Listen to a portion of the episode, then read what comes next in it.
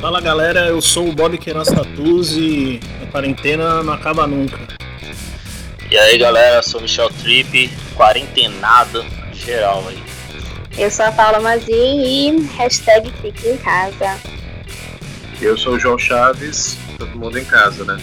Boa. Mais um episódio aí de quarentena, cada um gravando na sua casa por Skype. Hoje mais um Tatu Talks, a gente vai estar conversando com o João Chaves. Provavelmente quem gosta de tatu deve já conhecer ele. A gente vai estar contando um pouco da história dele, da caminhada, um pouco do que ele faz, técnica e tudo mais. Hoje a gente está aqui também com o Michel Tripp, tatuador também, que faz uma linha de trabalho Fine Line. Estamos também com a Paula Mazin, uma tatuadora mulher, bem-vinda, primeira vez aí no podcast, junto com o João. E, bom, é isso aí, vamos, vamos. Antes de mais nada, tem o de sempre, né? Os recadinhos. Se estiver ouvindo pelo Spotify, não deixa de clicar em seguir para assinar. Se você tá pelo iTunes, deixa lá uma avaliação pra gente, com 5 estrelas, isso sempre ajuda bastante. É, o Instagram do TatuCast é o tatu.cast. Bom, é... Bom, vamos lá, João. Vamos desde o começo. Cara, antes de mais nada, fala de onde que você é, quanto tempo você tatua, e depois, como você começou a tatuar, cara? Bob, obrigado aí pelo convite. é isso, eu tô... é minha. Tô nessa jornada aí já são 17 anos, cara. Eu comecei em Minas Gerais, eu sou mineiro, na verdade. Eu nasci numa cidade pequena do norte de Minas Gerais, chama-se Teófilo Otoni. Ah, e lá não tinha campo né, para esse tipo de trabalho. Eu sempre quis trabalhar com desenho eu não fazia a menor ideia de como fazer isso. Mas você eu já desenhava? Ah. Sempre desenhou? Engraçado, que é, é, é, a minha história com tatu é engraçada. Eu comecei a desenhar por causa do namorado da minha irmã de criação, que tinha uma tatuagem. Legal. Por causa da tatuagem, eu comecei a desenhar quando eu tinha 6, 7 anos, ele me ensinou. E depois de muito tempo eu queria ser artista plástico e a tatuagem voltou para minha vida. Meio que sem querer, querendo, eu acabei virando tatuador e tô aí há 17 anos, cara. Legal. E, mas, cara, como você lá numa, numa cidade no interior de Minas, como é que foi seu primeiro contato com a tatu? Assim, você desenhava enquanto criança e queria ser artista plástico, e como é que você chegou nesse ponto, assim, de decidir para esse caminho? Você tinha quantos anos na época? Eu tava ali beirando os 21, mais ou menos. Legal. E eu sempre quis ser artista plástico. E eu fui, comecei, eu fui para Belo Horizonte, saí da minha cidade natal, fui para BH. Uhum. Né? Comecei a trabalhar para poder me sustentar, pagar minha vida, pagar meu apartamento, pagar a escola, que eu queria fazer artes plásticas. Legal. E trabalhando, né? Eu vendia calçados femininos na época. E Olha trabalhando um cara o Johnny, ele lá de BH, ele acabou abrindo um estúdio do lado do, da loja onde eu trabalhava. E eu levando um desenho para ele, um desenho meu que eu queria tatuar, ele gostou e falou: "Cara, eu acho que você tem chance de virar tatuador". Era, era um ele, desenho que você queria levar para ele tatuar em você, é isso? Isso. Legal. E aí ele descobriu meu desenho, falou, cara, compra o material, te ensino. E logo em seguida fui conhecendo o pessoal de BH e fui entrando um pouco mais nesse meio aí. Legal, você lembra o que, que era esse desenho? Cara, era o nome do meu filho. Olha só. Só que era, é. um desenho bem rabiscado, meio focado pro tribal. Uhum. Era uma loucura, de, de é loucura, era né? Que, era o que rolava na época, né? Tatuador, entende que a gente não desenha nada pra tatu, né? é verdade. Tatu. E Sim. era meio que o que rolava na época, assim, né? Mas a, a sua, a sua formação de desenho, tipo, autodidata. Sim, sim. Eu, eu imagino que a maioria dos tatuadores, assim como eu, também são, né, quase na sua maioria aí autodidatas. Sim. E, bom, aí você foi com o nome do, do Johnny? Johnny, é isso? Em Belo Johnny Horizonte. Bravo. E depois fui tatuar na, no Eccentric Tattoo, lá com o Alexandre Maia, que foi o meu, meu grande professor mesmo, assim. Legal. E a gente, bom tempo, foi um querido, me recebeu super bem no estúdio dele. Depois de um certo tempo, eu voltei para minha cidade natal. Uhum. E aí, com um amigo meu, Amarildo, saudades, Amarildo Gordo, a gente fundou o primeiro estúdio de tatuagem da nossa cidade. Que legal. Bombou. Que legal. E você ficou trabalhando lá na sua cidade, nesse estúdio que vocês abriram, até por quanto tempo? Durou Cara, essa... período breve. Foi um período breve, eu imagino que ali perto de dois anos, mais ou menos. E eu sempre quis voltar para BH e foi o que eu acabei fazendo logo em seguida.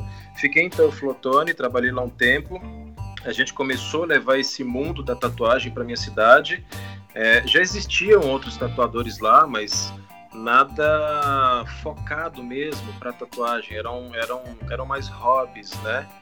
E, e, quando a gente fundou esse primeiro estúdio, eu acho que foi muito bom para que a, a, população ali naquela região percebesse tatuagem de uma forma diferente. Legal. Nossa, eu imagino, eu imagino na época o quão difícil foi, porque a gente já conversou, já rolou em outros TatuCast, aqui outros episódios, e conversas informais entre tatuadores que tatuam há mais de 12, 15 anos, a dificuldade para comprar material, todo essa parte, né? Devia ser bem difícil, porque eu não conheço sua cidade natal, mas acredito que seja uma cidade pequena, né? Não sei a distância para Belo Horizonte, então isso alguns anos atrás devia ser bem complicado, né? Cara, sim. Tinha muita complicação, primeiro porque o material era uma coisa muito difícil, né? E mesmo que você conseguisse, vai, agulhas, boas agulhas, você ainda tinha aquela época de soldar, esterilização, e era bem complicado. Mas acabou que no final das contas deu tudo certo. Era, era complicado, porque até você fazer com que as pessoas olhassem que a tatuagem é uma profissão, né? Que tatuagem não é uma coisa, não é hobby, não é uma coisa Sim. de malandro. Naquela época era outra história.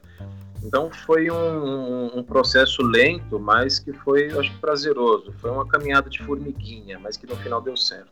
Cara, e me fala uma coisa, quando você foi montar esse estúdio aí, você já tatuava há quanto tempo, mais ou menos? Você lembra?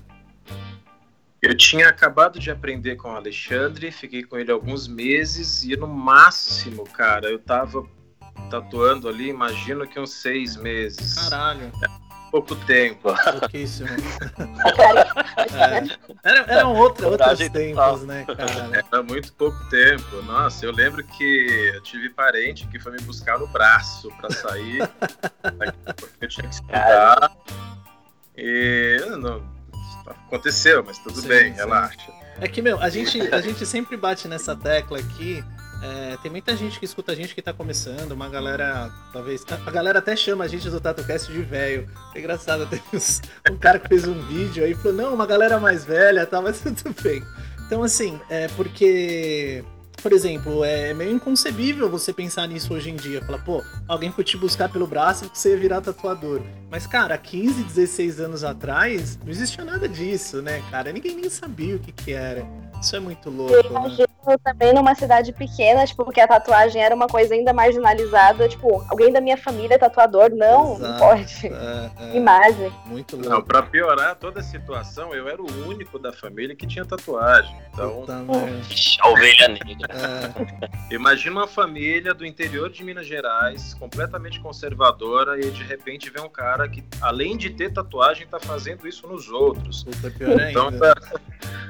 Era complicado, mas foi bom. Hoje, hoje é uma tia minha, uma tia queridíssima. Até mandei mensagem para ela semana passada, morrendo de saudade. E ela hoje ela entende que hoje as coisas mudaram, ela começa a ver realmente como uma profissão, a família começa a ver como uma profissão e já, já existe uma aceitação, uma aprovação, né, por parte desse pessoal mais velho, que a gente entende como foi também, né, todo o processo é, é, de vida dessas pessoas era completamente diferente. Sim, é totalmente inserido na cultura, né? Não tem como. Eu tiro muito pelo meu pai. Meu pai também não gostava que eu, que eu de tatuagem nem nada no começo. Eu comecei a tatuar com 17 anos. E eu só fiz minha primeira tatuagem depois que eu fiz 18 anos, porque meu pai não deixava.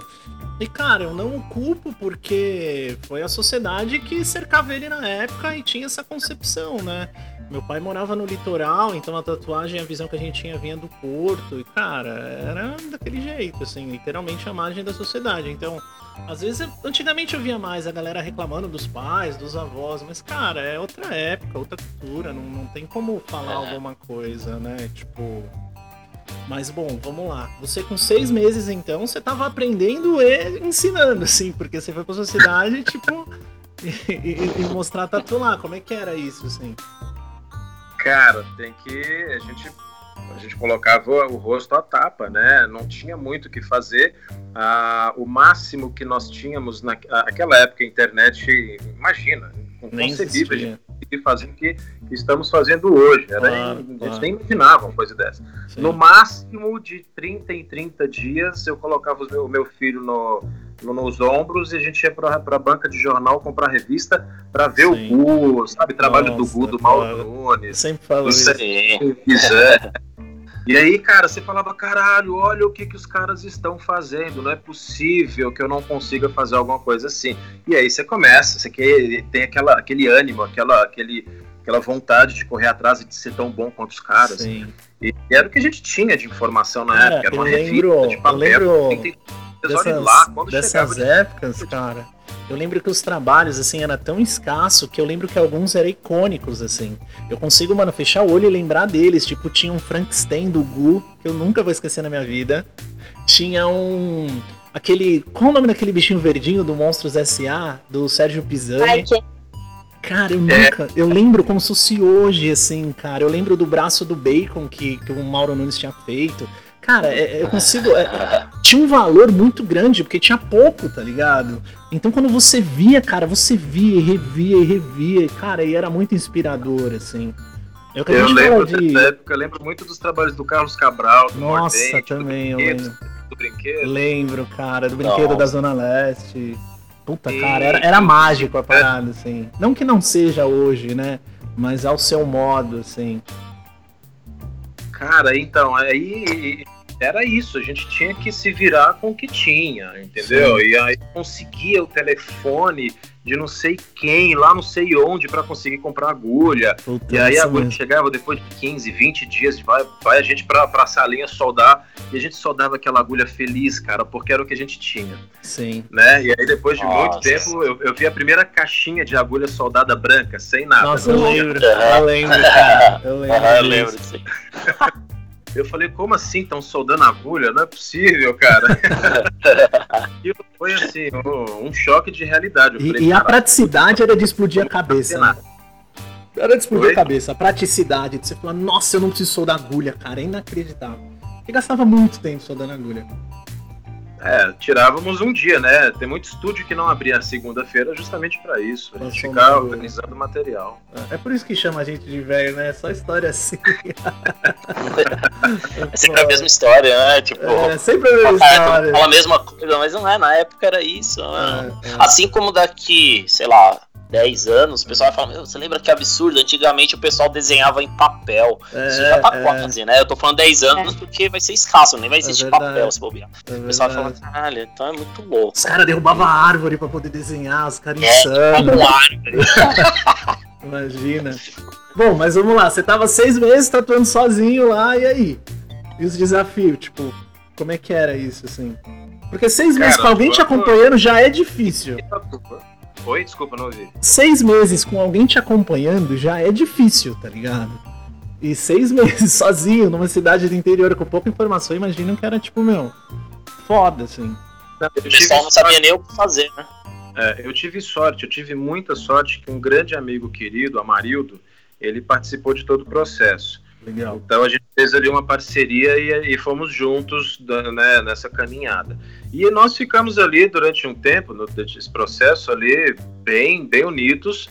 É, eu lembro que a primeira loja que a gente alugou na nossa vida, a gente pagava 140 reais por mês de aluguel. Caramba! É, mas vamos lembrar que, para quem não sabe, a moeda se corrige, né, cara? É, é um outro cento e pouco na. E aí eu falei, não. Eu falei, tá falando cruzados, né? É. Falei, é tá na hora da gente crescer. Nosso empreendimento tá, tá crescendo, tá ganhando nome na cidade, tá na hora da gente ir pro centro. Legal. E aí foi o que nós fizemos. A gente conseguiu outra lojinha no centro da cidade e começou a bombar. E toda hora eu chamava, eu falava, gordo, a gente precisa ver o que, que os caras de BH estão fazendo, vamos para lá. Que louco. E o processo foi, foi indo assim. E aí eu fui para BH, conheci o Gustavo do Status Tatu, um, uhum. grande amigo meu com quem eu trabalhei lá em BH, lá em Belo Horizonte durante muitos anos. Legal. E o mesmo processo. E lá em BH, a gente, eu ficava pro Gustavo. Gustavo, a gente tem que ver o que os caras lá de São Paulo estão fazendo, é, cara. Sempre assim, lá. cara. Sempre assim.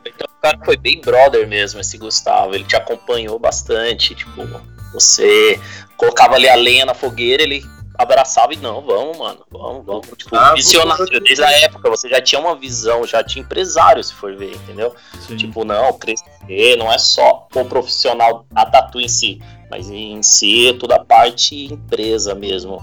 Que é Cara, isso, né? um, um, ponto legal de se falar é que assim, é, hoje em dia a gente acaba medindo a ambição, né, entre grandes aspas aqui, não como uma palavra negativa, mas você buscava isso para melhorar o seu trabalho, a sua tatu em si, porque não existia muita coisa do que se existe hoje em dia, de você ser famoso, de seguidor, de hype e tudo mais. Não, era para buscar ter um trabalho melhor.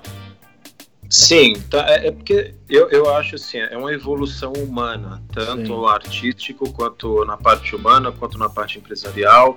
Eu acho que todo ser humano tem o seu tem um ponto que até, até ali é o seu, como é que eu vou te falar? É, é o teu é um, é o teu limite, né? Legal. Você precisa sempre, você chegou naquele limite e você precisa de um pouco mais. Sair da zona de né? conforto, né? Como artista, você precisa de mais né? Você chega num ponto que você fala, cara, eu preciso aprender, eu preciso crescer, eu preciso ir além, eu preciso desenvolver, eu preciso criar mais. Né? Se não existe alguma coisa, eu preciso criar alguma coisa que ainda não exista. Então, é essa, essa força de vontade de estar sempre buscando algo novo que eu acho que impulsiona todos nós. Sim, sim. E... Inconformismo positivo, né? Exato, é, você, você sempre querer sair da zona de conforto, né? E é engraçado, cara, porque muitas pessoas às vezes vêm falar comigo, vêm me mandar mensagem, tipo, pedindo alguns conselhos. Cara, é, eu só sou um cara que faz o podcast, eu não tenho muitas respostas, assim. Mas eu vejo que muita gente tem esse inconformismo, é uma linha muito tênue. Eu falo pra galera tomar cuidado, porque ao mesmo tempo que ele te impulsiona, se você não tomar cuidado, ele te engole, ele te deprime. Quanto mais hoje em dia, que, cara, se você abre seu Instagram em cinco minutos ali no, no, no pesquisar, nos destaques, cara, você vê de tudo do mundo inteiro. E o que o João tá falando, naquela época você não via, é diferente. Então, assim, é, é legal, eu, eu acho muito importante ter essa, essa esse impulso, né? Mas também, assim, a gente está contando uma história aqui de 16, 17 anos. Então, eu, às vezes vem uma galera falar, Bob, eu quero, sei lá, mano, sair dessa quarentena com estilo novo. Eu falo, calma, mano, calma, que as coisas são, são um pouco mais, mais complexas, assim, tem que buscar durante muito tempo, né? Cara, e nisso. Hoje em dia é tudo muito mais imediatista, né? Até Exato. com a quantidade de conteúdo que a gente consome é complicado. Tipo, se você não tiver um psicológico, você surta. Exato. Assim, eu costumo ó. Dizer, eu costumo dizer que não existe esse start, esse estalo para uma coisa nova. Não, essa coisa nova que a gente quer criar, ela não surge da noite para o dia, né? Num, num passe de mágicas. Sim. Isso é, isso é um, isso é muito trabalho, isso é muita determinação, isso é muito tempo de estudo. E aí você vai desenvolvendo aos poucos uma coisa que daqui no, na frente, daqui para frente, vai ser algo novo. Sim. Entende? Então, assim, tem que ter muito... Né? Oi? Naturalmente também, né? Tem gente que fala, não, amanhã eu quero começar. Gente, não é assim. Não, não funciona dessa forma, né? É, é, é, perseverança, é muito. É a, gente, a internet trouxe muita, muito imediatismo, né, pra Sim, gente. Total. E a gente esquece que existe todo um trabalho, todo um processo criativo Sim. que vem por trás ali. Cara, é, muitas, igual eu falei, algumas pessoas que me procuraram para isso é, às vezes não está conseguindo ainda fazer o básico muito bem, mas está mirando nisso. Não, não eu falo sempre, cara, não é errado, não sou eu que vou desanimar o seu sonho, não é nada disso. Só que tudo tem seu tempo, tudo tem seu processo, as coisas não, não, infelizmente, felizmente algumas coisas têm que estar tá dentro dessa ordem, não adianta. Você tem que saber fazer um traço bom para você depois desenvolver seu estilo e tudo mais. Mas... É, hoje parece que, por mais que tem que ter tem que manter uma ordem, mas você vê que muitos tatuadores novos que estão surgindo, tatuadores bons, mas independente da qualidade do cara, você vê que muita gente, tipo, se preocupada muito mais com o marketing, né? O lance do like e tudo exato, mais, tipo, exato. deixa de lado a qualidade, que é uma coisa que eu vejo que o Bob sempre fala isso, sabe? A qualidade do trabalho pro futuro, não agora. Não sim, é um negócio que você tira uma foto. É daqui uns anos, 10, 15, 17 Cara, anos. É... Vai tá bom, hein? Eu acredito que a minha eu, geração. Eu dizer. Falei, João. Eu costumo dizer o seguinte, cara, é, é bom que cada profissional saiba um pouquinho de cada coisa, né? Não. Entenda um pouco sobre tradicional, americano, japonês, é, aplicação daqui e dali. Mas ficar sempre atento àquela coisinha que sempre satisfaz no final da tatu a mim sempre foi a linha. Eu gostava, eu fazia uma linha, eu gostava muito mais de fazer linha do que de preencher às vezes. Legal. Eu comecei a perceber muito isso. Talvez tenha muito artista que não não não tá focando nesse pontinho especial. Talvez Sim. se perceber um pouco mais isso, vai começar a desenvolver com mais prazer talvez até um outro novo estilo que vai surgir daqui 5, 10 anos. Vamos ver. Sim, exato. Cara, é. Bom, vamos voltar, né? A sua, é. a sua trajetória. É. É, bom, aí você tava aí, foi pra BH, tava vendo os caras de Sampa, nisso você já tava tatuando há quanto tempo, cara? Eu já tava, eu imagino que há uns seis anos, ah, mais legal. ou menos, ali na praça, já tava em BH, lá na Status Tatu com o Gustavo, era na Savassi, ainda é na Savassi, uhum. é um grande estúdio que tem lá. E comecei a conhecer o pessoal, eu comecei a ver e continuava comprando revistas. E eu lembro que na época a internet começou a ajudar. E aí a gente já tinha o Fotolog. Fotolog, cara. Ah, cara, lembro. Eu lembro, cara. Nossa. E aí foi a primeira vez que eu realmente consegui conversar com alguém de, de São Paulo. Eu falei, nossa. E foi Sim. o Júlio, né, o alemão. Eu falei, caralho, eu tô conversando com os caras de São Paulo, olha que incrível. Eu comecei a chamar o pessoal do estúdio. Eu falei, Gustavo, Gustavo, tinha o Eduardo Perna. Uhum. Eu falei, Perna, vem cá, vem cá, tô conversando com os caras de São Paulo. E comecei a conversar com Beats, com Teté, eu não acreditava. Nossa, cara, cara, era muito louco. Eu falava, cara, eu não tô acreditando que eu tô conversando Sim. com esses caras. E aí, o pessoal começou a curtir uma foto aqui, começou a curtir uma foto de lá. E eu falei, meu, preciso ir para São Paulo conhecer esses caras. Sim.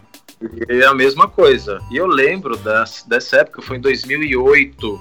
Em 2008, eu fui para São Paulo, queria muito conhecer o Maurício Teodoro.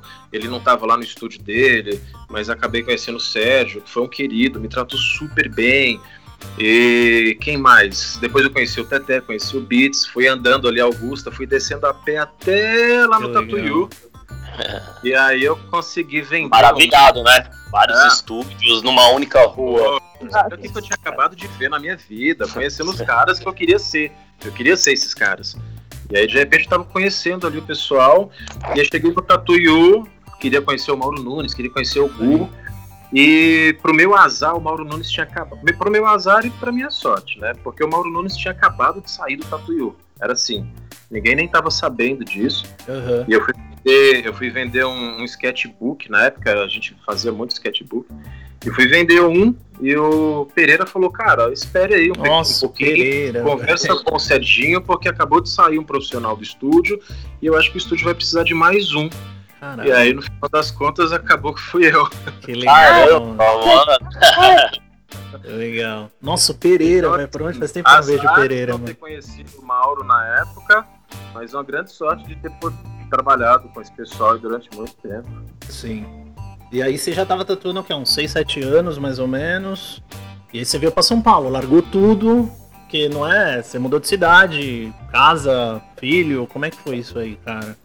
Então, eu era casado na época, tinha dois filhos pequenos, tinha acabado de me estabilizar em Belo Horizonte e surgiu o convite para São Paulo. Uhum. E aí eu voltei para BH, a minha, a minha mulher na época estava em casa com os meninos, eu falei, então, eu tenho uma notícia para te dar. eu sei que a gente acabou de disputar, eu sei que a gente acabou de se estabilizar, mas eu acho que a gente vai ter que mudar de novo. Caralho. Ela falou, não, tá tudo bem, vamos, para onde? Eu falei, da hora, apoio. Coloca a mala tudo dentro do carro de novo, e vai para São Paulo. E aí nós chegamos aqui eu tive, eu tive muita felicidade, porque o Serginho me ajudou muito na época. Sim. Tinha um amigo dele também que estava acabando de colocar uma casa para Então as coisas foram acontecendo para mim assim, e eu não, não, Foi muito rápido, cara. Então de repente eu estava morando em São Paulo, trabalhando no Tatuiú, que era o lugar que todo mundo né, queria trabalhar. Sim. E é. com o Mário, tava com a Melissa, tava com o Fabinho, tava com o Júlio, tava com o Serginho. Eu falava, velho, o que que tá rolando, né? Bom, e aí eu a galera, de verdade. Desculpa, João, a galera que sempre quer saber o nome da galera que a gente fala e às vezes a gente fala muito rápido. E muitas vezes as pessoas querem conhecer e tal. Então, assim, a gente tá falando do Serginho, que é o Serginho Pisani, para quem não conhece, Sim. né? O dono do Tatuyu. É, Tatuyu. É, o Fabinho, a gente tá falando do Bolitão, é isso? Isso. Fábio, Fábio Bolito, Bolito, que é um querido também, um puta artista. É, o Gu, né? Que a gente, a gente já falou várias vezes. É, o Mário, que é prata da casa já. Quem mais estava trabalhando? A Melissa, que é no Instagram, a, a Blood Melis. E o Gu, eu, eu cheguei a trabalhar com o Gu, mesmo que pouco, né? Sim. Depois ele mudou de estúdio, ele foi trabalhar com o Mauro Nunes na época. E, mas eu acabei conhecendo o Gu, sim. A gente ficou ali um, um bom tempo trabalhando na mesma sala. Cara, eu trabalhei, cheguei a trabalhar com o Gu no LEDs também, assim, cara, para quem não conhece, assim, meu, eu tenho muito essas lembranças porque, cara, era muito foda ver o trabalho do Gu e de realismo. Tipo, cara, na época, assim, álcool cura era o Gu e o cigano, assim, não, não tinha o que falar. E, puta, eu, lembro de uma, eu lembro de uma arte de comportamento que tinha um índiozinho brasileiro do Gu, que a primeira vez que eu vi, eu né? falei, meu Deus do céu, minha, não, meu queixo caiu. É inacreditável, cara. E o Gu é uma pessoa ah. muito, gente boa, muito engraçada, cara. Puta, puta humor foda, assim. Foi legal trabalhar com o Google também. Isso, isso é um negócio bem bacana, né? Porque até hoje em dia eu sempre comento isso com os amigos que são tatuadores. É muito importante você trabalhar do lado de pessoas que você gosta, que você admira, que tem um trabalho legal, que, meu, todo mundo acaba aprendendo junto, trocando informação. Hoje em dia, até um pouco a mais com esse lance de aprendiz você aprende com, com o aprendiz, o aprendiz aprende com o tatuador, entre tatuadores. Então isso é uma coisa natural que sempre foi assim, né? Então imagina você chegando em São Paulo com uma equipe foda do seu lado, você absorvendo aquele monte de informação todos os dias. Isso é fantástico, né? Sim. Cara, então, foi o Tatuyo, assim, foi, foi um grande presente que eu tive, né? Porque a formação que eu tenho hoje, a quantidade de clientes que eu tenho, então eu, eu, preciso muito agradecer. E foi uma época que eu aprendi, assim, horrores. Eu tinha dia que eu saía de lá de dor, de, com dor de cabeça de tanta informação que eu tinha. Sim. Você entra numa sala, vê o Mário tatuando, você entra na outra, vê a Melissa, vê o Fabinho tatuando, aí tu vê o Serginho tatuando, você fala, cara, num dia eu aprendi o que eu faria em um ano se eu tivesse sozinho. Sim. E, e cara, é engraçado, né? Porque é, tem, tem uma conotação um pouco diferente, porque a gente hoje em dia tem acesso a muita informação, como, sei lá, YouTube, Instagram, podcast, o que for. Só que ao mesmo tempo é diferente, é um pouco diferente. Por isso que a gente até fez o um episódio sobre aprendizes, esse lance de você estar tá junto, de você estar tá no dia a dia. Eu, acho, eu acho que essa conversa, essa parte filosófica ensina muito às vezes até mais que a técnica, assim, às vezes da pessoa te falar uma palavra legal, de uma, olha, olha para isso aqui, não gasta tanto tempo com essa besteira, foca nisso, vai por aqui, vai por ali, mas você conviver com a pessoa e lidar no dia a dia tem um peso diferente, né? Tipo... É demais. É. o fato de você ter várias visões também e poder escolher, digamos assim, Exato. assim, entre uma delas. Né? Exato, é, isso é muito importante, né? No, no, acho que no caminho da tatu. Infelizmente, assim, é, falta para muita gente, claro, porque hoje em dia tem muito tatuador, então tem como todo mundo estar tá conectado igual era antes. Eu acho que todo mundo se conectava mais pessoalmente. Um que estava começando se conectava com o mais velho, era um lance meio cultural. Acho que hoje em dia, por ter tanta gente, está um pouco mais difícil. Mas eu acho que tem uma importância, assim, né? De, de você lidar e trabalhar com outras pessoas, tem um valor. Eu não sei se a quantidade de informações, me corrijam se eu tiver errado, claro. ou se a visão ainda não está não, não, não tá lapidada o suficiente. Mas eu acho que essa quantidade de informações que o pessoal que está começando agora tem, eu, eu, geralmente costumo brincar, eu falo que é como se estivesse morando em casa com piscina, você não quer usar, cara. Exato, cara. Exato. Muita coisa é muito fácil. Então, como nós tínhamos aquela dificuldade, a gente tinha uma certa raiva de querer não estar tá para trás, a gente Exato. tinha essa, essa força de querer aprender, então Sim. a gente ia correndo atrás, a gente cruzava um estado, a gente viajava um país, Total. até conhecer o cara pessoalmente para poder aprender a fazer uma linha, uma aplicação. Então a, a, quantidade de informações vem tão fácil, eu não sei, posso estar enganado, não, concordo, se estiver enganado, total. mas é o que eu vejo, você entendeu? É, eu não, é, existe um termo para isso, acho que é overbook, né? Não, não lembro. Então é tanta informação que a sua mente dá uma bugada. Sim. Né? É, eu não lembro quem foi que falou, mas tem, tem alguém que falou que a gente está numa geração que a gente tem acesso a mais informação do mundo todo e a que a gente menos absorve. Por exemplo, a gente hoje em dia tem acesso, sei lá, cara, a Biblioteca de Londres pela internet, saca? E quantas vezes a gente já foi procurar essas coisas? Nenhuma. Mas eu acho que assim, tem uma pecinha do negócio. Eu acho que até legal do, do podcast a gente consegue trazer um pouco disso, assim. Acho que é o fator humano, saca? Tem, e, tem um pedacinho ali, cara, um, um gene da parada que faz toda a diferença. Por exemplo, eu acho que também, pelo menos eu lembro da minha época, tem muito fator do, de você se inspirar, saca? Você fala, puta, eu gosto do trampo do cara, vou numa convenção, conheço o cara e o cara é mó legal comigo. É de explodir a cabeça. Você fala, caralho, é aquele artista e o cara é humano, saca? Então, isso, tá, isso se perdeu um pouco com a internet. Então, e, e eu acho que assim, a internet ela serve de um espelho, mas ao mesmo tempo não é um espelho tão saudável. Porque, cara, sei lá, você tá mó feliz com o seu trabalho e você abre a internet e vê um russo com, sei lá, um bilhão de seguidores fazendo um trabalho inacreditável. tá ligado? Aí você fala, puta, eu sou um merda. Então, ao mesmo tempo que isso te levanta, isso te derruba, assim, é meio foda, né? Mas agora eu vou, vou até fazer uma pergunta direcionada pra Paulinha, porque a Paulinha. Paulinha, quanto tempo você tatua? Tô dois anos. É, você é de uma geração que já começou com internet, já começou com Instagram, já começou com, com hype, já começou com tudo. tipo, cara, como é que você vê isso, assim? Não, é exatamente. Tudo que vocês estão falando é exatamente isso. É muita informação, é muita coisa. E assim, tem uma parte negativa nisso do tipo, se eu não consigo fazer, de certa forma, assim, não eu em específico, mas você acaba se sentindo. Nossa, como eu não consigo fazer? Todo mundo tá me ensinando, sabe? Tem tanto material, então isso é prejudicial até no aprendizado. Assim. Frustrante, assim. né? De alguma uma pressão.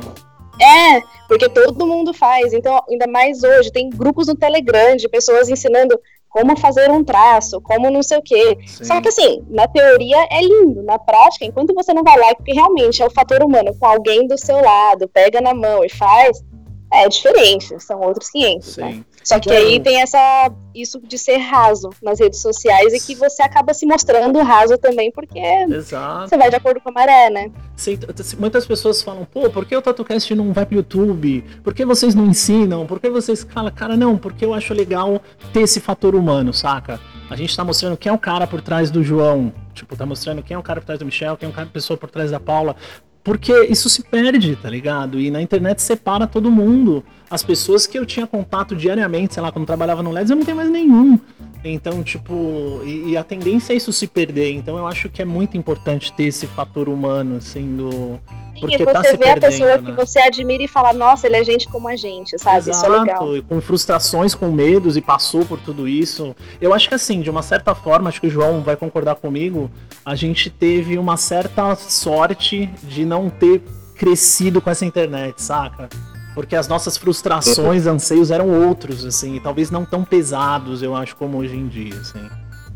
Sim, sim. Eu acho que, uma observação, eu acho que cada geração teve a sua dificuldade. Eu costumo Boa. dizer que a nossa geração, a gente não tinha informação Sim. e nós não tínhamos acesso ao material. Então era muito difícil naquela época. Eu acho que hoje o que dificulta um profissional novo crescer é a quantidade de pessoas que está tentando buscar Sim. a mesma coisa. Né? Então, assim, é essa, essa, esse, essa luz ao, luz ao sol, né? Você achar seu lugar no sol. necessária, né? E aí você tá ali pelejando, foi o que a gente acabou de falar aqui, tá ali pelejando para fazer uma linha e aí tem mais três ou quatro que estão fazendo melhor e você sente aquela pressão e você começa a se comparar. Sim. Então é muito profissional, é muito, é, tem muito cliente também, mas os clientes também eles estão ali geram uma certa pressãozinha, né? Exato. Porque se você não for muito bom, tem sempre alguém que é melhor que você. Você Exato. entende? Sim, sim. É. E o cliente ter acesso a toda tudo isso também é complicado. Ele compara o seu trabalho com daquela russa do cacete, que faz aquele trampo incrível, entendeu? Exato, Ele é, fala, droga, eu não sou a russa. Exato. É, os nossos clientes agora, é, eles têm todo esse acesso ali na, na palma da mão. É só puxar um, um parelhinho do bolso. Sim, né? é. A gente um leilão gigante. Eu costumo dizer que o nosso patrão é o nosso celular, né? Boa. Sim. A gente vira é escravo é de uma certa forma, né? Eu costumo falar que assim, essa linha tênue, como tudo na vida, né, é o melhor caminhão do meio, assim. Mas se você não toma cuidado, cara, essa porra te engole, te dá uma depressão, uma ansiedade. É o que eu falo, vem muitas vezes as pessoas conversar comigo, é, às vezes desabafar e tal, muitas pessoas. E, e, cara, às vezes nem eu sei o que dizer, eu só falo, cara, toma cuidado, porque o que você tá mirando talvez não é o que, que vai te vai te trazer essa, essa, essa resposta, saca? Então eu falo, meu, vai com mais calma, tenta focar no dia a dia, no trabalho bom, deixar o cliente satisfeito, uma tatu que dure a vida inteira. Ponto. Daí pra frente, cara, esse caminho tá trilhadinho, aí você começa a buscar outros, assim. Mas bom, aí você tava em São Paulo, aí no Tatuyu, e, cara, é, eu lembro, eu lembro de acompanhar, eu acompanhava o trabalho de todo mundo, eu lembro quando você chegou no Tatuyu, eu lembro que você tinha uma linha de trabalho um pouco do oriental, eu lembro de uns dragões, eu lembro de umas flores, que mais que eu lembro, cara? Eu, eu, lembro mais, eu lembro mais dos dragões, assim, mais pontudo, mas eu lembro disso, assim. Hoje em dia o seu trabalho, quem conhece sabe que é completamente diferente. Conta um pouco dessa época e depois vamos tentar entrar nessa no, no, no clique que mudou, assim, tipo. É, inclusive até também entrar. Pode falar, desculpa, João. Não, que eu ia fazer um link só no dele, que assim, o Bob lembra dessa época aí sua. Aí eu lembro também de uma mudança você começou a fazer uns black work, tipo umas peças chapada, que inclusive eu vejo que hoje em dia, às vezes, você posta alguma coisa sobre black work, esse chapadão, aí me dá aquele clique, tipo, mano, é totalmente o inverso. Você trabalha com linha, de repente uma coisa preenchida, chapada, mas dá para perceber que você faz questão de fazer bem feito esse lance do prazer, né? Então, linka com o que o Bob falou, as mudanças. O nome disso é tatuador. Né? Desculpa, Eu o nome disso é tatuador. Eu consegui unir duas coisas. Eu lembro que na época do Tatuyu, é... a gente não queria fazer Maori. Ninguém queria. Nossa, sempre tem essa história. então o Maori vinha para mim. Eu falava, cara, tipo, eu não sei fazer Maori. Eu vou ter que inventar alguma coisa que que agrade o meu cliente, mas que eu consiga fazer, porque eu não sei fazer Maori. E aí eu vi o trabalho de uma mulher que chama Rox. Sim. E, e, também eu falei, cara, não é possível Ela é de São Francisco, se eu não me engano? Jeito, Ela é de São Francisco, e eu, eu fazer. E aí, e, na época também eu já conheci o João Matsui, que é o mestre. É, mas o João já tem uma, uma, linguagem mais indígena e a Rox já tinha uma linguagem mais urbana, que era o que eu queria fazer. Sim. Eu cara, eu vou tentar fazer isso aqui. Foi a época que eu caí pro, mais pro black work. Agora essa transição é engraçada porque é, é, é, como o meio também não é só o artista quem molda o meio, mas o inverso também acontece. Legal. Então, quando eu via que o meu trabalho ele estava sendo muito querido, eu comecei a ficar mais feliz com aquilo. Foi o estilo, foi o lance das linhas. Tá. Eu lembro que eu comecei a fazer linha quando uma amiga minha, ela me procurou no Tatuí para fazer uma flor de lótus na panturrilha. E eu tinha acabado de fazer as linhas. Ela falou: "Meu, tá incrível". Eu falei: "Agora só falta pintar". Ela falou: "Não, você não vai pintar isso, não pode pintar isso, tá muito bom". E eu falei, não, mas tem que pintar, senão vai ficar incompleto. Não, é, cara, não, não cabia na minha cabeça que um trabalho de linha poderia ficar só em linha. Para mim, tinha que ser pintado. Sim. E aí ela falou: não, só... eu não quero que pinta. Eu falei: então deixa eu fazer só mais uma coisinha ou outra para colocar no meio para tentar equilibrar. Vamos fazer. Deixa eu tentar preencher isso aqui de alguma forma. Tipo ela falou: tá toque, tá bom, né? Voto confiança. E aí eu fiz. E ficou muito bom. Legal. E eu gostei, e eu tinha gostado muito daquilo. E eu postei aquilo, na época a gente já tinha Instagram. Uhum. E a tatu que a galera pirou, falou: Nossa, isso aqui é muito foda. E eu falei: Legal. Cara, aqui tem alguma coisa para eu para eu cavar mais a fundo. Aqui, tá, aqui, tem alguma coisa, aqui Legal. tem João, dizendo algo. Deixa eu só te cortar, cara. Eu, vou, eu preciso fazer um parênteses que eu acho que vai ser bem-vindo. Assim. A gente tá falando de que ano, mais ou menos? Você lembra? 2010. Tá. Deixa eu fazer um ponto que é, a gente já falou isso essa vez de outras formas, assim. Mas provavelmente quando você entrou nessa época do Tatuyu, é, igual uma época quando eu fui trabalhar no Les, a gente tem que lembrar de algumas coisas. Primeiro, nessa época não existia isso de hoje, de tipo assim, olha, o meu estilo é esse. Você não entrava numa loja grande e falava assim, olha, eu sou o João que só faço trabalho de linha. O dono da loja ia falar, valeu, João, valeu, vai procurar outro lugar. Isso não existia. Não é que assim, as pessoas não gostavam, não é que não. Não existia. Não, não era. Existia, minto. Poucas pessoas ao longo, diluído no mundo inteiro tipo a Rox. Mas quando você entrava numa loja grande, era tipo assim, cara, é, ninguém tem que fazer, ninguém gosta de fazer Maori. Quem foi o último que entrou? É o João, passa pro João. Era assim, cara. Era isso. Era assim, saca? A tipo, bucha. ah, eu não, é a bucha, a famosa bucha, a piroca. Era assim que funcionava a vida. E aí, cara, o um bo- último a entrar segurava era, no cara, era assim. Passa pro. Mineirinho. É, eu lembro. Eu lembro do, do Gu me passar uma fênix de fogo. Sabe quando a galera quer aquelas fênix pegando fogo e tal? Ele, não, passa pro Dogger. Eu lembro. Mas era normal, cara. Era cultural, assim. A, a bomba vai pro mais novo, tá ligado? Então, assim, não tinha esse lance de tipo assim, ai, ai, desculpa. Igual tem muito hoje. Ai, desculpa, isso não é meu estilo. Fala, não existia, cara. Primeiro, você tinha que pagar suas contas. Segundo, o dono do estúdio onde você trabalhava, isso- era inconcebível, não, não existia essa possibilidade, saca? Não, não tinha. E outra, é, a gente não, não tinha um horário fixo, mas era, era aconselhável, que o tatuador naquela época, Exato, boa. É, a gente ficava ali no estúdio esperando o cliente. Então Sim. a gente entrava 10 da manhã no estúdio e saía 11 da noite, Sim, né? Não, não acontece muito bem hoje porque a internet facilita. O cliente ele já está com o teu trabalho no bolso dele.